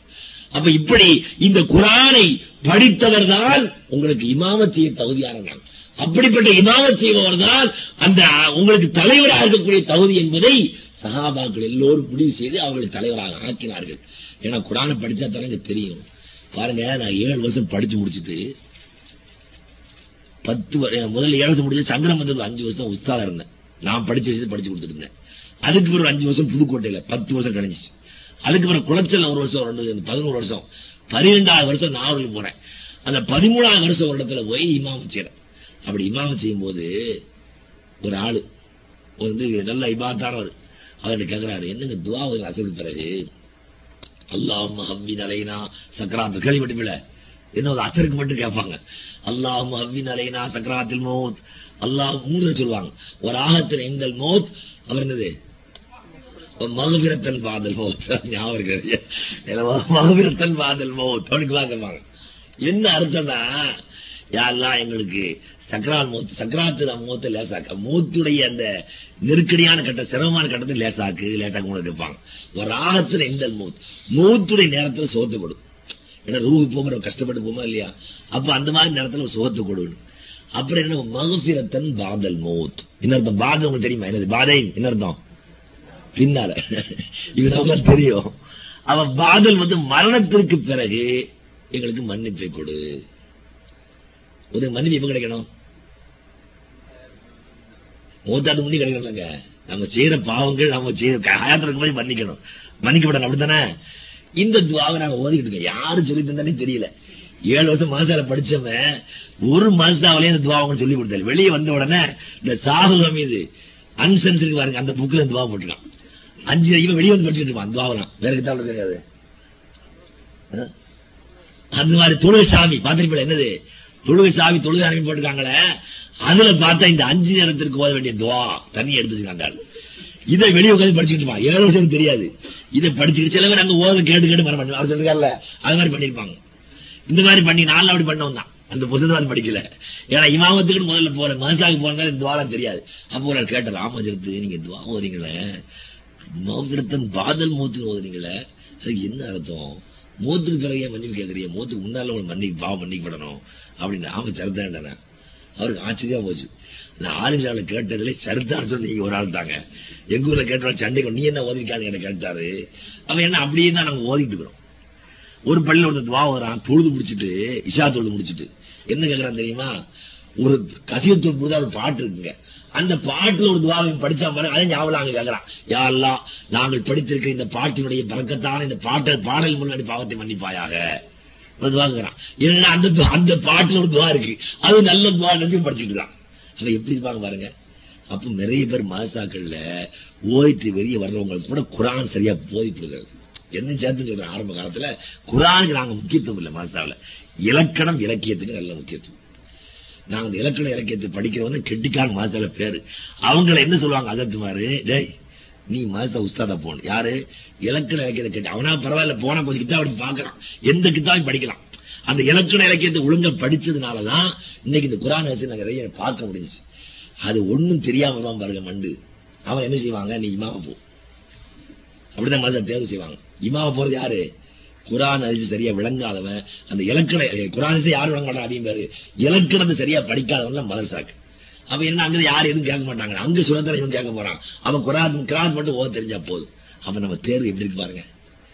அதே ஓத உங்களுக்கு தெரியுமா? அடிக்கடி கேள்விப்பட்டிருக்கீங்களா? யாரும் ஓத போறான் வீட்டுக்கு அடங்காதவன் அஜர்த்து இந்த பையன் ஒழுங்கே இல்லை என் பையன். மாத்திர வச்சுக்கோங்க. படிப்பே வரமாட்டேங்க அஜர்த்து இவனுக்கு. இவனே வச்சுக்கிடுங்க. சிரிக்கிறேன் சொல்லுங்க உண்மையில வேதனைப்படி சொல்றேன். ஏன்னா நான் மதசாவில் வந்து ஓதி முடிச்சதுல இருந்து அதிகமா என்னுடைய வாழ்க்கை வந்து மதசாவில் கிடைச்சி உஸ்தாதா அப்படி கழிஞ்சதுனால நம்ம ஊர்ல உள்ளவங்க என்ன செய்யணும்? நம்மள்ட்ட ஒண்ணு விடுறது பையனை. இவன் கூட்டு போங்க ஒரு ஆள் ஒரு ஆள் அப்படின்னு சொன்னார். கடுமையா சொல்றான் அந்த பையன். என்னால தாங்க முடியல நீ கூட்டு போங்க. அவனை தாங்க முடியலையா அப்ப இப்படிப்பட்டவர்களை தான் இன்றைக்கு இந்த சமுதாயத்துல குரான படிக்க தகுதி இருந்துச்சு அவன் குரான் தெரியலையே. என்னமோ ஓதிட்டு வந்தா பாத்தியா ஓதன அவ்வளவுதான். ஒரு ஆளு நானும் ஒரு மூலையும் போயிட்டு இருக்கிறோம். ஆமா நீங்க எங்க துளுவைக்கு போறீங்க? தராவி. அவர் ஹாஃப்ஸா கேரளாவுக்கு கேரளாக்கு போறேன். அப்ப அங்க என்ன மொழியில ஓதுவீங்க? கேக்குறாங்க எப்படி கேக்குறாங்க. என்ன மனசால ஓதி கொடுக்குறாங்க என்ன செய்யறாங்க? ஓதிட்டு வந்துட்டா எத்தனை ஓதிக்கன்னு கேட்பாங்க. அப்ப ஏழு வருஷம் குரான் ஓதிக்கிட்டே இருக்குன்னு நினைக்கிறாங்க அவங்க. அப்ப சமுதாயத்துல ஆலிம்களுடைய நிலைமை இப்படித்தான். இந்த ஆலிம்களை சார்ந்த ஆலிம்களுக்கு குறை சொல்ல முடியாது. வெளியே வந்து பார்த்தா அந்த மக்கள் அப்படிதான் விரும்புறாங்க. இன்னைக்கு வரைக்கும் இந்த மார்க்க சொல்றவங்க இவ்வளவு தெளிவா சொன்ன பிறகு பிஏ படிச்சிருக்காங்க எம்ஏ படிச்சிருக்காங்க பிகாம் படிச்சிருக்காங்க பிஎஸ்சி படிச்சிருக்காங்க. யாராவது சரி சொல்றது குரான் இருக்கு வந்தாங்களா ஆளுங்க மட்டும் தப்பு செய்யறாங்க இல்ல. அந்த ஆலிம் சாவை நிற்கிற நெருப்படிய கட்டத்தில் ஆளாக்கி இப்படிப்பட்ட ஒரு உருவாகிட்டு. அதனால் நான் தயவு செய்து நீங்கள் எல்லோரும் நாம் ஊருக்கு செல்லும் போது இப்படிப்பட்ட உணர்வு ஏற்பட வேண்டும். நாம் கொண்டிருக்கிற இந்த கொள்கைக்கு ஒருவரை தலைவராக ஆக்குவது முக்கியமான அம்சம். ஒரு தலைமையின் கீழ் செயல்படும் முக்கியமான அம்சம். அவன் ரசூ சல்லா அலிசல்லமே அல்லாஹு ஜெல்லஷானு தலைவராக தேர்வு செய்து அனுப்பும்போது வந்திருக்கிற தலைவர் அல்ல சொல்றா சொல்றான்? லக்கது ஜாக்கும் ரசூலும் அம்புசிக்கும் அசீதும் அலைஹி மானித்தும் ஹரீசும் பில் ரவுஃபுர் ரஹீங்கிறான் அப்ப அல்லாஹுடைய தூதர் நமக்கு தர்றான் அல்லாஹு தாலா அந்த தூதரை பற்றி நமக்கு அறிமுகப்படுத்துறான். என்ன சொல்றா லக்கது ஜாக்கும் ரசூலும் உங்களிடத்தில் ஒரு தூதர் வந்திருக்கிறார். அவர் யார்? அவர் உங்களிலிருந்தே ஒரு தூதராக வந்திருக்கிறார். அவர் வானிலிருந்து புதிதாக இறக்கப்பட்டவர் அல்ல. அல்லது பூமி திடீரென்று பிளந்து கொண்டு வந்தவர் அல்ல. உங்களிலே வாழ்ந்தவர். நீங்கள் எப்படி இந்த உலகத்தில் வாழ்ந்து கொண்டிருக்கிறீர்களோ அதுபோன்று இந்த உலகத்திலே வாழ்ந்து கொண்டிருக்கிற ஒருவரைத்தான் நான் தூதரா ஆக்குகிறேன் நல்லா உத்தர சொல்றேன். இந்த குரான் வசனத்துல நமக்கு தூதராக அல்ல அனுப்பிய தூதரை ஒரு நம்மை போன்ற ஒரு மனிதன் தான் நான் குறிப்பிடுறான். இன்னைக்கு வரைக்கும் சுமாரம் தான் திருமறை குரான்ல தமிழில் மொழிபெயர்த்து தரப்பட்டிருக்கு. நம்ம தாய்மொழியில அந்த மொழியில் உள்ள குரானை படித்து எத்தனையோ சகோதரர்கள் தெரிந்து கொண்டிருக்கிறார்கள். அப்படி அல்லாஹ் குரான் ரொம்ப தெளிவா இங்க ஒரு மனுஷன் சொல்றான் மனிதர்கள் இருந்து உருவாக்குன்னு சொல்றான். இன்னைக்கும் மேடம் பேசுறாங்க அல்லாஹ் வந்து ரசூசலன் மனிதர் அல்ல. அவர் ஒளியினால் படைக்கப்பட்டவர். என்று சொல்லக்கூடிய இன்றைக்கு இருந்து கொண்டிருக்கிறார்கள் அப்ப அல்ல அழகா சொல்றா உங்களிலிருந்தே ஒரு தூதர் உங்களிடத்திலே வந்திருக்கிறார். அப்ப உங்களிடம் நாம் எப்படி இந்த உலகத்தில் வாழ்ந்து கொண்டிருக்கிறோமோ எப்படி ஒரு தாய் தந்தைக்கு பிறந்து இந்த உலகத்திற்கு அதே போல பிறந்தவர். ஆனா என்ன வித்தியாசம்? அல்லாஹுடைய தூதர். அல்லாஹுடைய தூதர் என்று சொன்னால் அதை விட உயர்ந்த ஒரு பதவி உயர்ந்த ஒரு அந்தஸ்து இல்லவே இல்லை. ஏன்னா அல்லாஹ் தேர்வு செய்யறான் நாட்டுல இந்த நாய்களை எல்லாம் மேல ஏற்றிச்சு அவனுக்கு எவ்வளவு மரியாதை கொடுக்கிறோம்? அவங்களுக்கு இருக்கிற மரியாதை கேவலம் நடிகளையும் நடிகனையும் கூத்தாடி மேடையில் வச்சோன்னா அவங்க அந்த பதவியோடு வச்சோன்னா அவருக்கு பெரிய மதிப்பு வந்துடும் நம்மால் தேர்வு செய்யப்பட்ட இந்த அயோக்கியலுக்கு இவ்வளவு பெரிய மதிப்புன்னு சொன்னா அல்லாவுடைய தூதருக்கு இவ்வளவு பெரிய மதிப்பு. அப்ப அல்லாஹ் தன்னுடைய தூதர் என்று சொல்கிறான் இந்த மக்கள் அதையும் கூட ஏத்து போறாங்க. அல்லாவுடைய தூதர் அதனால ஒரு பெரிய சிறப்பு இல்ல. அவங்க கறக்கும் போது விழாவிலிருந்து விழுந்து வந்துட்டாங்களாம் மேடை போட்டு. அது ஒரு கூட்டம். ரசூசர் வலாவிலிருந்து பிறந்தாங்க இங்க இருந்து பிறக்கிறேன் அவன் அல்லாவுடைய தூரத்தை அல்லா சொல்லும் போது உங்களுக்கு வந்திருக்க தூது யாரு? ரசூலின் அம்புசிக்கு உங்களிருந்து வந்திருக்க அசீசின் அழகி அனைத்தும். அவருக்கு உங்களுக்கு ஏதாவது ஒரு சிரமம் ஏற்படும் என்று இருந்தால் அது அவருக்கு பெரிய கஷ்டமாக இருக்கும் அல்லா சொல்றான். அவன் அல்லாவுடைய தூதரை அல்ல அனுப்பி வைத்து விட்டு தன்னுடைய தூதருடைய பண்பாட்டை சொல்லி காட்டுகிறான். அந்த சமுதாயத்திற்கு வழிநடத்துவதற்காக தலைமைத்துவம் ஏற்று அவளை எல்லாம் கொண்டு செல்வதற்காக வந்திருக்கிற தூதருக்கிறார்களே அவர்களை பற்றி அல்லாஹ் சொல்லி காட்டும் போது உங்களுக்கு அவங்க ஏதாவது ஏற்பட்டால் அவர் அது அவருக்கு அது கஷ்டமாக இருக்கும். ஹரீசன் அலைக்கும் உங்கள் மீது மிகப்பெரிய ஆர்வம் உள்ளவராக பேராசிரியராக இருப்பார். உங்களுக்கு நல்ல வாழ்க்கை ஏற்பட வேண்டும். நீங்கள் சிறந்தவராக இருக்க வேண்டும் என்று மிகப்பெரிய பேராசை கொண்டவர் என்று அல்லாஹ் சுபான அவர் உங்கள் மீது ரொம்ப கருணையுடனாக இருப்பாங்க சொல்லி காட்டுறார் அப்ப ரசூ சல்லாஹ் அலிஸ்லம் அல்லாஹ் ஜெல்லஷானு தாலா நபியாக தேர்வு செய்து அனுப்புகிறான். அப்படி அனுப்புகிறான். தூதரை பற்றி இப்படி சொல்லி காட்டவும் செய்கிறான். நமக்கு நாம் ஒரு தலைவரை தேர்வு செய்யும் போது இப்படிப்பட்ட ஒருவரை பார்த்து நமக்கு தலைவராக தேர்வு செய்ய வேண்டும். அந்த தலைமையின் கீழ் இயங்குகிற போதுதான் இந்த சமுதாயம் உருப்படியான சமுதாயமாக தோன்றும் என்பதை நாம் வரலாற்றில் படித்து பார்க்கிறோம். எப்படிப்பட்டவர்கள் இப்படியெல்லாம் மாறியிருக்கிறார்கள் என்பதை நாம் சரித்திரத்திலே பார்க்கிறோம். நபிசல்லா அலிஸ்லாம் அவர்களால் உருவாக்கப்பட்ட சமூக அமைப்பு இருக்கிறதே. அது போன்ற ஒரு சமூக அமைப்பு இது உலகத்துல காண முடியுமா என்று கற்பனை செய்து பார்க்க முடிய அளவுக்கு உயர்ந்த அந்தஸ்து நாங்கள் பார்க்கிறோம். எந்த அளவுக்கு நம்ம சொன்னோம்? நம்ம ஊர்ல இருக்கக்கூடிய பதவியுள்ள அத்துறை அயோக்கியர்களாக இருந்து கொண்டிருக்கிறார்கள். ஆனால் ரசூ சல்லா அலை செல்லம் அவர்களை ஏற்றுக்கொண்ட சகாபாக்களுடைய வாழ்க்கை நாம் படித்து பார்க்கிறோம். எவ்வளவு அற்புதமான வாழ்க்கை வாழ்ந்திருக்கிறார்கள். தாயையே தாரமாக கொண்ட காவவெறி படை படைத்தவர்கள் எப்படி மாறிவிட்டார்கள்? ஒரு சந்தர்ப்பத்தில் ஒரு சஹாபி மாயு மாலிக் என்ற ஒரு சஹாபி விபச்சாரம் செய்திருக்கிறார். விபச்சாரம் செய்துவிட்ட அவர் இஸ்லாத்திற்கு வந்த பிறகு விபச்சாரம் செய்ததை வேறு யாரும் பார்க்கவே இல்லை. வேறு யாருக்கும் தெரியவும் செய்யாது. அவர் செல்லலாச்சன் சொல்கிறார் அல்லாவின் தூதரே நான் ஒரு அதாவது ஒரு குற்றத்தை செய்து விட்டேன் எனக்கு அந்த குற்றத்திற்கான தண்டனையை நிறைவேற்றுங்கள் என்று சொல்கிறார்கள். நபிசல்லாசன் அப்படி சொல்லும் போது அதை கண்டுகொள்ளவே இல்லை. என்ன சொல்றாரு? காதல் கேட்காம திரும்பி அப்படிங்கிறான் அவர் அவர் திரும்பி இருக்கிற போது விடாம திரும்பி சொல்றார் அல்லாஹ் தூதரே நான் குற்றம் செய்து விட்டேனே நீங்க அடிங்கிறான் தண்டனை கொடுங்கிறாங்க இப்படி பல தடவை சொல்லி ரசூலை கவனிக்காம இருக்கிறாங்க.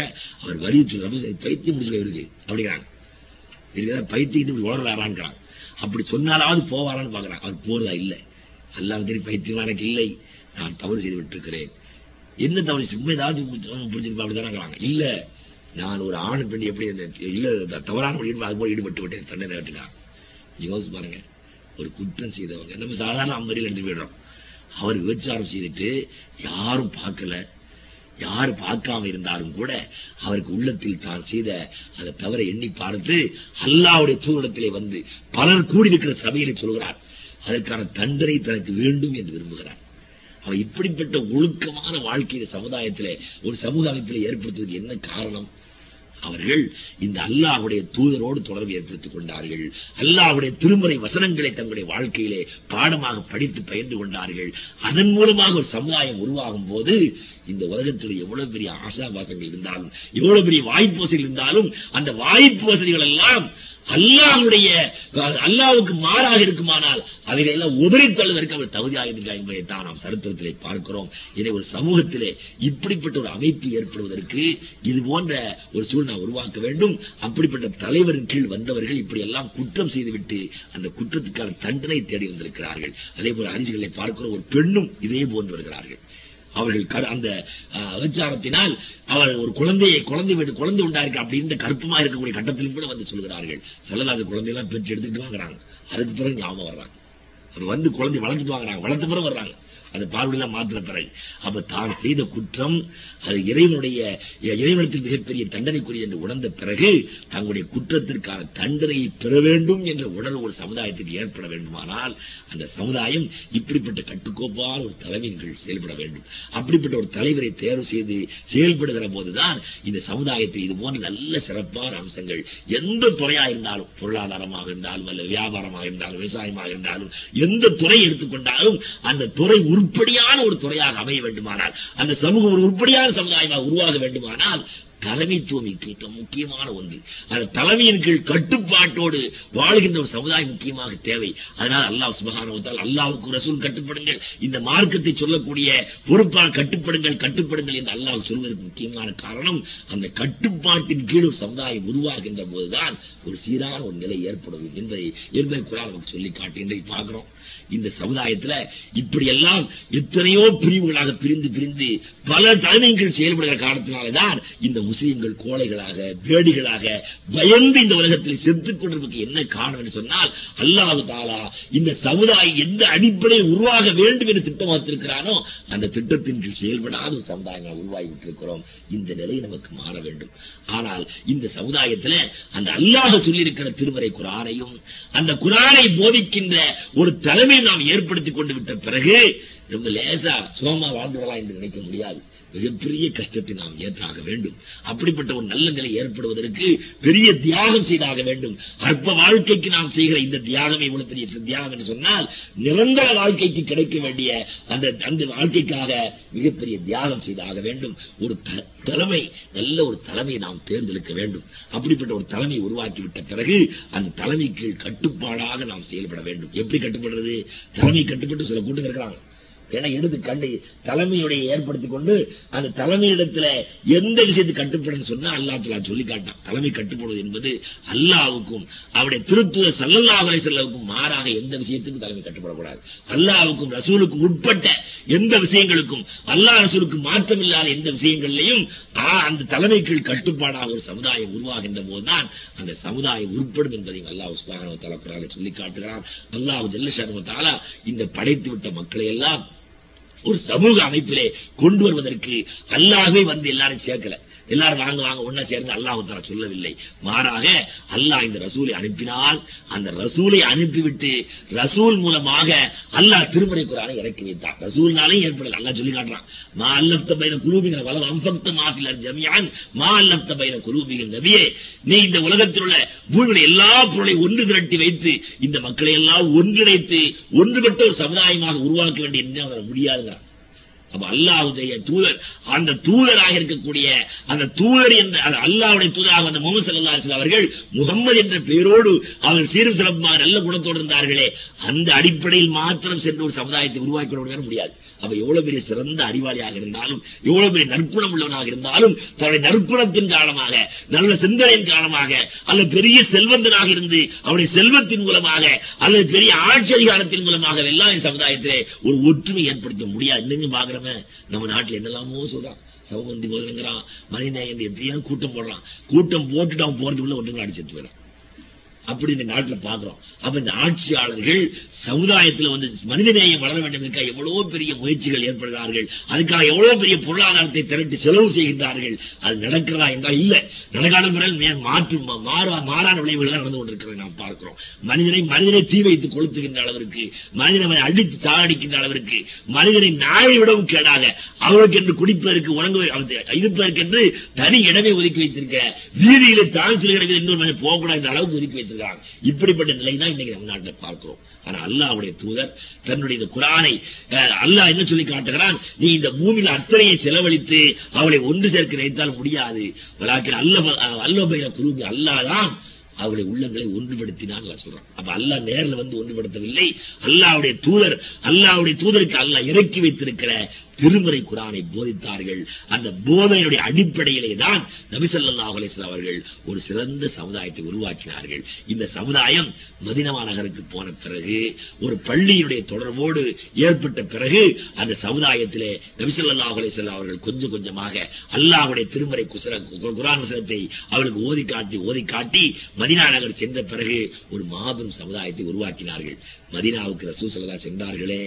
அன்றைக்கு தான் இந்த சமுதாயத்தில் சமுதாயத்திற்கு ஒரு சீரும் சிறப்பும் கண்ணியமும் ஒரு நிரந்தர ஒரு வளமான வாழ்க்கை வளர்ந்து கொண்டு போக தொடங்கி மதினாவுக்கு போன பிறகுதான். இன்றைக்கு மதினா காலத்து வைத்தார்களோ அன்றிலிருந்து நிமிர்ந்த ஒரு சமுதாயமாக ஒரு நல்ல ஒரு வாய்ப்புமிக்க சமுதாயமாக உருவானார்கள். இன்று வரை அதுக்கு எந்த விதமான பாதம் பங்கம் இல்லாமல் இன்றைக்கு இருந்து கொண்டிருக்கிறார்கள். மதினா நகருக்கு சென்ற பிறகு நபிசல்லாஹ் செல்லும் அவர்கள் அங்கு சென்ற பிறகுதான் எந்த ஒரே ஒரு சம்பவத்தை நான் ஞாபகப்படுத்துறேன். ஏதாவது பொருளாதார விஷயங்கள்ல அந்த மக்கள் எவ்வளவு அந்த ஒருவர்கள் கொடுத்து உதவ வேண்டிய என்ற இடத்திலும் ஒருவருக்கு அடித்து காணாக்காக வேண்டி அடித்துக் கொள்ளக்கூடியவர்கள் எந்த அளவுக்கு மாறினார்கள்? நபிசல்லா அவர்களும் அவளை ஏற்றுக்கொண்ட அருமை சகாபாக்களும் மக்காவிலிருந்து மதீனாவுக்கு சென்ற பிறகு மதீனாவுக்கு வரக்கூடியவர்களை வரவேற்ற நிகழ்ச்சிகளை படித்து பாருங்கள். சமுதாயத்தில் இது மாதிரி ஒரு மனுஷன் யாரும் செய்ய முடியாது. அவ்வளவு பெரிய ஒரு தியாகத்தை அவ்வளவு பெரிய ஒரு நல்ல பண்புகளை அவர்கள் செய்து காட்டியிருக்கிறார்கள். மக்காவிலிருந்து மதினாவுக்கு வருகிறவர்களை எப்படி வரவேற்கிறார்கள் என்பதை நாம் பார்க்கிறோம். மக்காவிலிருந்து வந்த சஹாபியிலே அப்துல் ரஹ்மான் என்ற ஒரு சஹாபியை சாதி சாதி என்ற ஒரு சகாவினார் அன்சாரி தோழர் எப்படி வரவேற்கிறார் பாருங்கள். அவர் வந்த பிறகு சொல்கிறார் மதீனாவில் உள்ள அன்சாரிகளிலேயே அதிகமான சொத்துள்ளவனை நான் ஒருவன் என்று சொல்கிறார். தன்னை பற்றி. மதினாவிலேயே அதிகமான சொத்து உள்ளவன் நாங்க நம்ம என்ன சொல்லுவோம் சொன்னா எவ்வளவு காசு இருந்தாலும் ஏதாவது வசூல் கட்டணும் சொன்னா ஒண்ணும் வசதி இல்லை இப்போ. கையில ஒண்ணும் இல்லை இருந்துகிட்டே இல்லைன்னு சொல்லுவாங்க. ஆனா அவங்க பாருங்க புதுசா ஒரு ஆள் வரலாறு மக்காவில் இருந்து நேற்று வரைக்கும் அவர் யாருன்னு தெரியாது. அவர் ரசூல் சல்லா செல்ல அவர்கள் இந்த மக்காவில் வரக்கூடிய நண்பர்களே ஒருவரையும் மதினாவில் இருக்கக்கூடிய நண்பர்கள் ஒருவரையும் எல்லாரும் ஒரு குடும்ப நண்பர்கள் சொல்ல ஆக்குவாங்க. ஆரம்ப காலத்தை ஆக்குறாங்க. அப்படி ஆக்கின ஒருவர்ல சாதி என்பவரிடத்தில் அப்துல் ரஹ்மான் என்பவரை நபி நசல்லா செல்ல ஆக்குறார்கள். மதினாவில் வந்தவர் மக்காவில் வந்தவர் அப்துல் ரஹ்மான். மக்காவில் மதினாவில் இருந்தவர் அன்சாத் இவர் ரெண்டு பேரையும் தோழமை ஆகணும் சாது முதல் என்ன சொல்றாரு? இந்த மதீனாவில் உள்ள அன்சாரிகளிலேயே மிகப்பெரிய செல்வந்தன் நான்.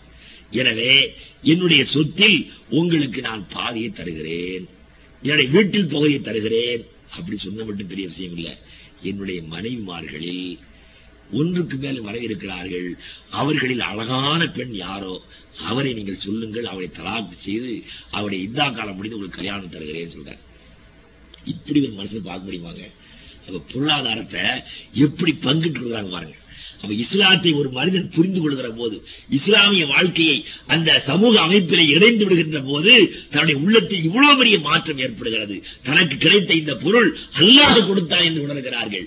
அல்லாஹுடைய அடிமை அல்லாஹ் நமக்கு தந்த இந்த பொருளை அல்லாஹுடைய மார்க்கத்தை புரிந்து வரக்கூடியவர்களுக்கு கொடுக்க வேண்டும் என்ற உணர்வு ஏற்பட்டு தன்னுடைய மனைவியே தாயை தாரமாக மதிக்கக்கூடிய அவர்களில் வாழ்ந்த அவர்கள் தான் வைத்துக் கொண்டிருக்கிற மனைவியில அது எப்படிப்பட்ட இந்த மனைவியில் எந்த மனைவி உனக்கு வேண்டும் என்று சொல். அவரை நான் தலா விவாகரத்தை மனமுடித்தேன் சொல்கிறார்கள். இவ்வளவு பெரிய உயர்ந்த மனப்பக்குவத்தை பெறுகிறார்கள். அவர் சமூக அமைப்பில் இப்படியெல்லாம் உயர்ந்த பண்பு ஒரு சமுதாயத்திற்கு வர வேண்டும் என்று சொன்னால் அந்த சமுதாயம் முறையான ஒரு தலைமையின் கீழ் அந்த தலைமையின் தலைமையை ஏற்றுக்கொண்டு அந்த தலைமை குரானையும் ஹதீசி மக்களுக்கு மத்தியிலே சொல்லி வருகின்ற அந்த சமூகத்துக்கு இணைந்து விடுமானால் அங்கு எல்லா வகையான துறைகளும் ரொம்ப சிறப்பான அம்சத்தை பெறும் என்பதை நாம் பார்க்கிறோம். இது போன்றுதான் ஒரு சந்தர்ப்பத்திலே நபிசல்லா சமூகத்திற்கு ஒரு வருகிறார். வந்து அல்லாவுடைய தூதரே எனக்கு உணவு உணவு கொடுங்கள். நான் பசியாக இருக்கேன்னு சொல்கிறார்கள். அப்போ நபிசல்லா அலிசல்லம் அவர்கள் தன்னுடைய மனைவிமாரிடத்திலே சொல்லி அவர்கள் உணவை அனுப்பி மனைமாடத்திலே கேட்டு வர சொல்கிறார். விருந்தாளி வந்திருக்கிறார் உணவு இருக்கிற கேட்கிற போது அவர் எல்லோரும் சொல்கிறார்கள் விருந்தாளி கொடுக்கிற உணவு ஒன்றுமே வீட்டில் தண்ணி தான் இருக்கிறார் அவர் நபிசல்லா அலிசல்லம் அவர்கள் பெரிய ஏழை அல்ல ஒன்றும் இல்லாதவர் அல்ல. அவர் நினைத்திருந்தால் அவர்களுக்காக அந்த சமுதாயத்தில் எதையும் தர தயார் மதினா மட்டும் இல்ல மக்காவது சொல்லிட்டு இருந்தான். இந்த கொள்கையை விட்டு விட்டால் உங்களுக்கு எல்லாவற்றையும் தருகிறோம். நீங்க எந்த பெண்ணை மனமுடிக்க விரும்பினால் மனமுடி தருகிறோம். சொத்து எவ்வளவு கேட்டாலும் தருகிறோம். அல்ல நீ தான் எங்களுக்கு தலைவராக வந்தாலும் தர்றோம். எதை விட்டு இந்த கொள்கை விட்டு சொன்னாங்க. அதெல்லாம் வேண்டாம் என்று சொல்லிவிட்டு உதறிவிட்டு தான் மதினாவுக்கு வந்தார்கள். வந்த சகாபாக்களும் அவர் வந்த நாள் முதல் அவர்களை நீங்கள் எங்களுக்கு தங்க வேண்டும் என்னிடம் தங்க வேண்டும் என்று எல்லோரும் சொல்லிக் கொண்டிருந்தார்கள். அவருக்கு அள்ளித்தர தயாராயிருந்தும் கூட இந்த சமுதாயத்தில் உலக உள்ள காரவழைக்கு எல்லோருக்கும் படிப்பையாக அமைய வேண்டும் என்பதற்காக இப்படிப்பட்ட வாழ்க்கை தான் வாழ்ந்திருக்கிறார்கள். அந்த ரசூ சல்லதாசல் அவர்கள் தன்னிடத்திலே இல்லை என்று சொன்ன உடனே இவருக்கு யாரேனும் விருந்து கொடுக்கிறீர்களா என்று கேட்கிறார்கள். விருந்து கொடுக்க என்று கேட்ட உடனே அந்த சபையில இருந்து ஒரு நபித்தோழர் நான் கொடுக்கிறேன் அல்லாவின் தூதரே என்கிறார்கள். சொல்லிவிட்டு வீட்டுல என்ன இருக்கான்னு தெரியல. நம்ம கொடுத்தா செய்வோம்? இப்பெல்லாம் கொடுக்க முடியாது. நம்ம விருந்து கொடுக்காதால ரெண்டு நாளைக்கு முந்தி வீட்டுல சொல்லி அந்த வீட்டுல தயார் பண்ணி இவர் அப்புறம் நான் உங்க நாளைக்கு வாங்க சாப்பாடு சொன்னா தான் முடியும். அந்த நேரத்தில் நான் யாரும் கொடுக்க மாட்டோம் ஆனா இவர் என்ன செய்யறாருன்னா இப்படி சொன்ன ஒரு ஆள் எழுந்து நான் கொடுக்க அல்லாஹ் சொல்லிட்டு ஓடாது வீட்டுக்கு. வீட்டுல ஓடி அல்லாவுடைய ரசூருடைய விருந்தாள் ஒரு விருந்தாள் இருக்கிறாரு. ஏதாவது இருக்குதான்னு கேட்கறாங்க. கேட்டுன்னு அவன் சொல்றாங்க அவன் மனைவி சொல்றாங்க இருக்குது உணவு ஆனா நம்ம பிள்ளைகளுக்கு தான் உணவு இருக்குது. பிள்ளைகளுக்கு மட்டும்தான் எனக்கு கூட இல்லை உங்களுக்கும் இல்ல. பிள்ளைகளுக்கு மட்டும்தான் உணவு இருக்கிறாங்க அப்படின்னு சஹாபி சொல்றாரு பாருங்க எந்த சஹாபி காரணாக்காக வேண்டி பெரிய கொலையை செய்வாங்க அப்படிப்பட்ட பரம்பரையில வந்தவர்கள் என்ன சொல்கிறார்கள்? அல்லாஹுடைய ரசூல் விருந்தாக இருக்கிறார்கள் எனவே புள்ளில உறங்க வச்சிருக்கு உறங்க வைத்து விட்டு நான் அழைத்து வருகிறேன். அந்த இருக்கிற உணவை நீ வைத்து நானும் அவரோடு இருந்து உண்ண விருப்பேன். ஏன்னா அரபு நாட்டு பழக்கம் விருந்து புத்தாரத்தில் அப்பயும் நல்லா இருந்தாங்க. நான் கொடுக்கும் போது லைட் ஆஃப் பண்ணிடுன்னா நான் அவன் உட்கார்ந்து சாப்பிடுற மாதிரி நடிச்சுக்கணும் ஏன்னா அப்ப அவங்க திருப்திப்படுத்திக்காக அவங்க உட்கார்ந்து சாப்பிடுவாங்க. நான் எப்ப உட்காரவன லைட்டை பொறுத்துற மாதிரி அமர்த்திட்டாங்க மன்னனும் தான் காத்திருக்கும் அப்ப இந்த விட ரெண்டு பேரும் உட்கார்ந்த உடனே அவர்கள் உட்கார்ந்த உடனே உண்ண ஆரம்பிச்ச உடனே டக்குன்னு அவங்க லைட்டா பண்ணிடுறாங்க இவர் அந்த பிள்ளைகளையும் உறங்க வச்சிடறாங்க. அப்படி உறங்க வைத்துவிட்டு இவருக்கு உணவை கொடுத்து விட்டு அவங்க ரெண்டு பேரும் பட்டினி படுத்துறாங்க. அடுத்து அல்ல குரான் ஆயத்தை கேட்கிறான் இவர்கள் எப்படிப்பட்டவர் சொன்னால் தங்களுக்கு ஒரு பொருள் தேவையாக இருந்தாலும் கூட தங்களை விட பிறரை தேர்வு செய்து அவர்களுக்கு கொடுக்கக்கூடிய சிறந்த அல்லாஹ் குரான் வசனத்தை கேட்கிறான் வைக்கிறான் அப்ப இவ்வளவு பெரிய பண்பாடு அவளுக்கு ஏற்படுகிறது. அப்ப இஸ்லாமிய சமுதாயத்துல இந்த சமூக அமைப்பு சீரான ஒரு சமூக அமைப்பா எல்லா துறையிலும் பொருளாதார எல்லா துறையிலும் அமையும் சொன்னா எப்ப ஏற்படுங்க நம்ம பார்க்கும்போது இந்த சமுதாயத்துல இப்படிப்பட்ட ஒரு சூழலை உருவாக்கணும். எந்த தன்னை ஒரு தலைமை ஏற்படுத்தணும்? அந்த தலைமை அல்லாஹுடைய திருமறை குரானையும் ஹதீஸையும் போதிக்கின்ற ஒரு தலைமையாக இருக்க வேண்டும். அப்படிப்பட்ட தலைமைக்கு நாம் கட்டுப்படுகின்ற பழக்கத்தை நாம் ஏற்படுத்திக் கொண்டோமானால் நம்மிடத்தில் எல்லா வகையான துருப்பாக்கியங்கள் நம்மை விட்டு நீங்கிவிடும். துருப்பாக்கியங்கள் நீங்கி நாம் சிறந்த சமுதாயமாக இந்த உலகத்திலே வாழ்ந்து நாளை மறுமையிலும் அல்லாவிடத்தில் சிறந்த சிறப்பை பெற முடியும் என்பதை நாம் இதில் பார்க்கிறோம். எனவே அல்லாவுடைய தூதர் எப்படிப்பட்ட பயிற்சி எல்லாம் கொடுக்குறாங்க பாருங்க. அல்ல அல்லாவுடைய தூதரை பொறுத்தவரையில அல்லாவுடைய தூதர் எல்லா துறைக்கும் முன்மாதிரியாக வழங்குகிறார்கள். ஆனால் அல்லா குரான் சொல்லும் போது லக்கது காரலுக்கும் ஃபீ ரசூலில்லாஹி உஸ்வத்துன் ஹசனத்துன் லிமன் கார இருந்துல்லாஹ் வல்லியோமுல் ஆகிற தக்கரல்லாஹ் சொன்னான். அல்லாஹ்வுடைய தூதரிலே உங்களுக்கு அழகான முன்மா இருக்கிறது. உங்களுக்கு தான். உங்களுக்கு என்னால் யாருக்கு? உங்களுக்கு என்று சொன்னால் லிமன்கான எரிஜுல்லாக வல்லியோமுல் ஆகிற அல்லாவுடைய தூதர்ல ஒரு முன்மாறி கிடைக்கணும். ஒரு நிபந்தனை இருக்குது. இன்னைக்கு அல்லாவுடைய தூதர் மூலமா இந்த சமுதாயத்திற்கு வெற்றி கிடைக்காம என்ன காரணம்? ஆனா எல்லாரும் இந்த படிப்பாங்க. அல்லாவுடைய தூதரில் அழகான முன்மாறி இருக்கிறது மட்டும் விட்டுருவாங்க யாருக்கு இருக்கிறது? அப்ப அந்த அழகான முன்மாறி இன்னைக்கு யார் பெற்றிருக்கிறார்கள் என்பதை நாம் பார்க்கிறோம் அல்ல சொல்லும் போது இவன்கான எரிஞ்சுல்லாக வல்லியோமலாகிற அல்லாஹை விரும்பி அல்லாஹிடத்திலே கிடைக்கிற மறுமை வாழ்க்கையை யார் விரும்புகிறார்களோ அவர்களுக்கு அழகான இருக்கிறது. அப்ப அல்லாகவையும் மறுமை வாழ்க்கையை விரும்பியவர்கள் அல்லாஹ் கசீரா. அப்படி விரும்பியவர்கள் அல்லாஹ் தன்னை நினைப்பதற்கான எத்தனை வழிகளை சொல்லியிருக்கிறானோ அந்த வழிகள் எல்லாம் தங்களை அதிகமாக ஈடுபடுத்திக் கொள்வார்களே அவர்களுக்கு தான் அல்லாவுடைய தூது அழகான முன்மார்களை சொல்லி காட்டுறான். அவன் இப்படிப்பட்ட உயர்ந்த பண்பாடு ஒரு சமுதாய உருப்படியான சீரான சமுதாயமாக இயங்குதுன்னு சொன்னா அவர்கள்ட்ட இந்த மாதிரி அல்லாவுடைய தூதரின் மூலமாக ஒரு அழகான முன்மாறி எதிர்பார்க்கணும். எதற்காக? நாம் இந்த உலகத்தில் வாழ்ந்து மரணமடைந்த பிறகு அல்லாஹ்விடத்தில் இருக்கிற அந்த சொர்க்க வாக்கியம் கிடைக்க வேண்டும் என்ற ஆசை நம்முடைய உள்ளத்தில் ஏற்படுகிற போதுதான் அப்படிப்பட்ட பண்பு நமக்கு ஏற்படும். அல்லாஹ் சுபகானவத்தாலா ஒரு சிறந்த ஒரு பாக்கியத்தை சகாபாக்கள் கொடுத்திருந்தான் எந்த பாக்கியத்தை கொடுத்திருந்தான் அதை நான் பார்க்கும் ஹரிச ரசூலா சொல்றாங்க.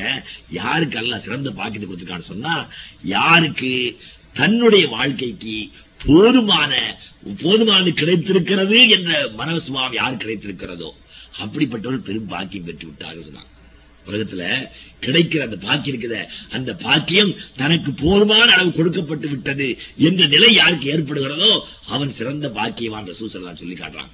அவனை பார்க்கிற உலகத்துல மனிதர்கள் தனக்கு போதுமா போதா போதாது போதா என்று சொல்லிக் கொண்டுதான் இருக்கிறோம். நமக்கு கிடைக்கக்கூடிய மிகப்பெரிய பாக்கியம் சொன்னா நாம அல்லாஹ் தந்திருக்கிற பொருள் அல்லா வழங்கியிருக்கிற பாக்கியங்கள் போதுமானது. அல்லாஹ் இல்லா இது போதும் என்ற மனப்பாவம் நமக்கு எப்ப கிடைக்குதோ அதை சின்ன பிள்ளை போதும் என்ற மனமே பொருள் செய்யும் மருந்து நம்ம படிச்ச நிறைய பாடம்.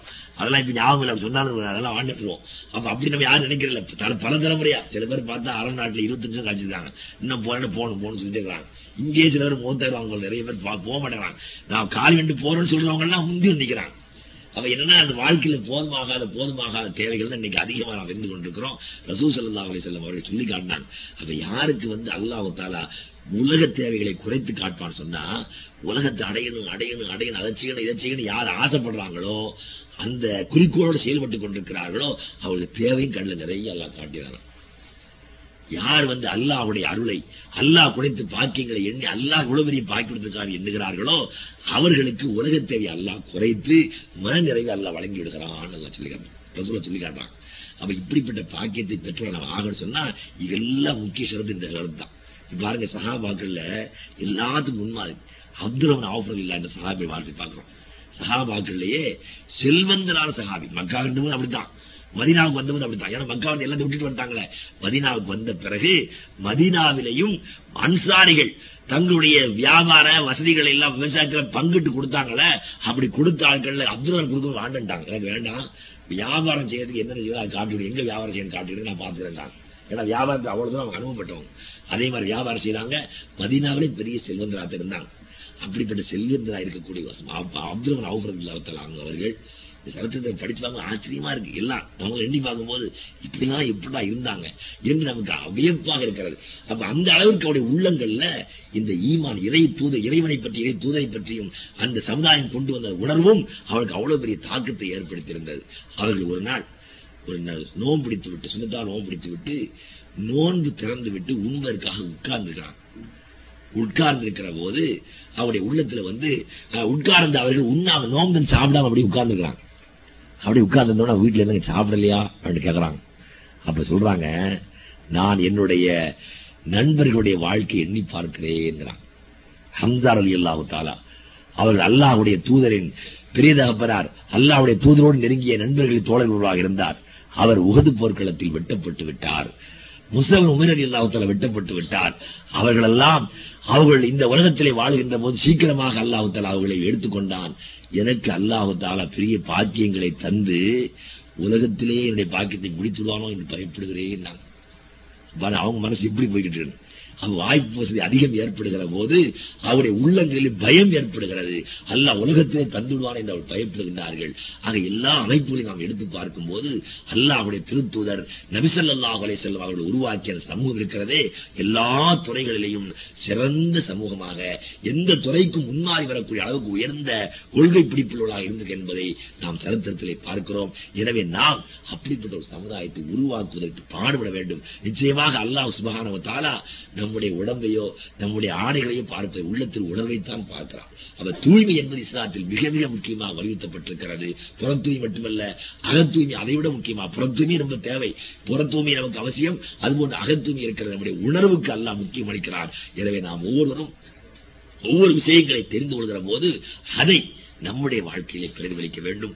நம்முடைய சமுதாயத்திலும் அதுபோன்ற வாழ்க்கை வர வேண்டும் என்பதற்காக வேண்டி நாம் பாடுபட வேண்டும். அந்த உணர்வு நமக்கு வரும்போது நிச்சயமா அல்லாஹ் ஜெல்லஷானுவத்தாலா நாம் குறைந்தவர்களோ பொருளாதார வசதியற்றவர்களோ படைபலமற்றவர்களா அல்லது ஆட்சி ஆட்சி அதிகாரம் உள்ளவர்கள் என்பதெல்லாம் பார்ப்பதில்லை.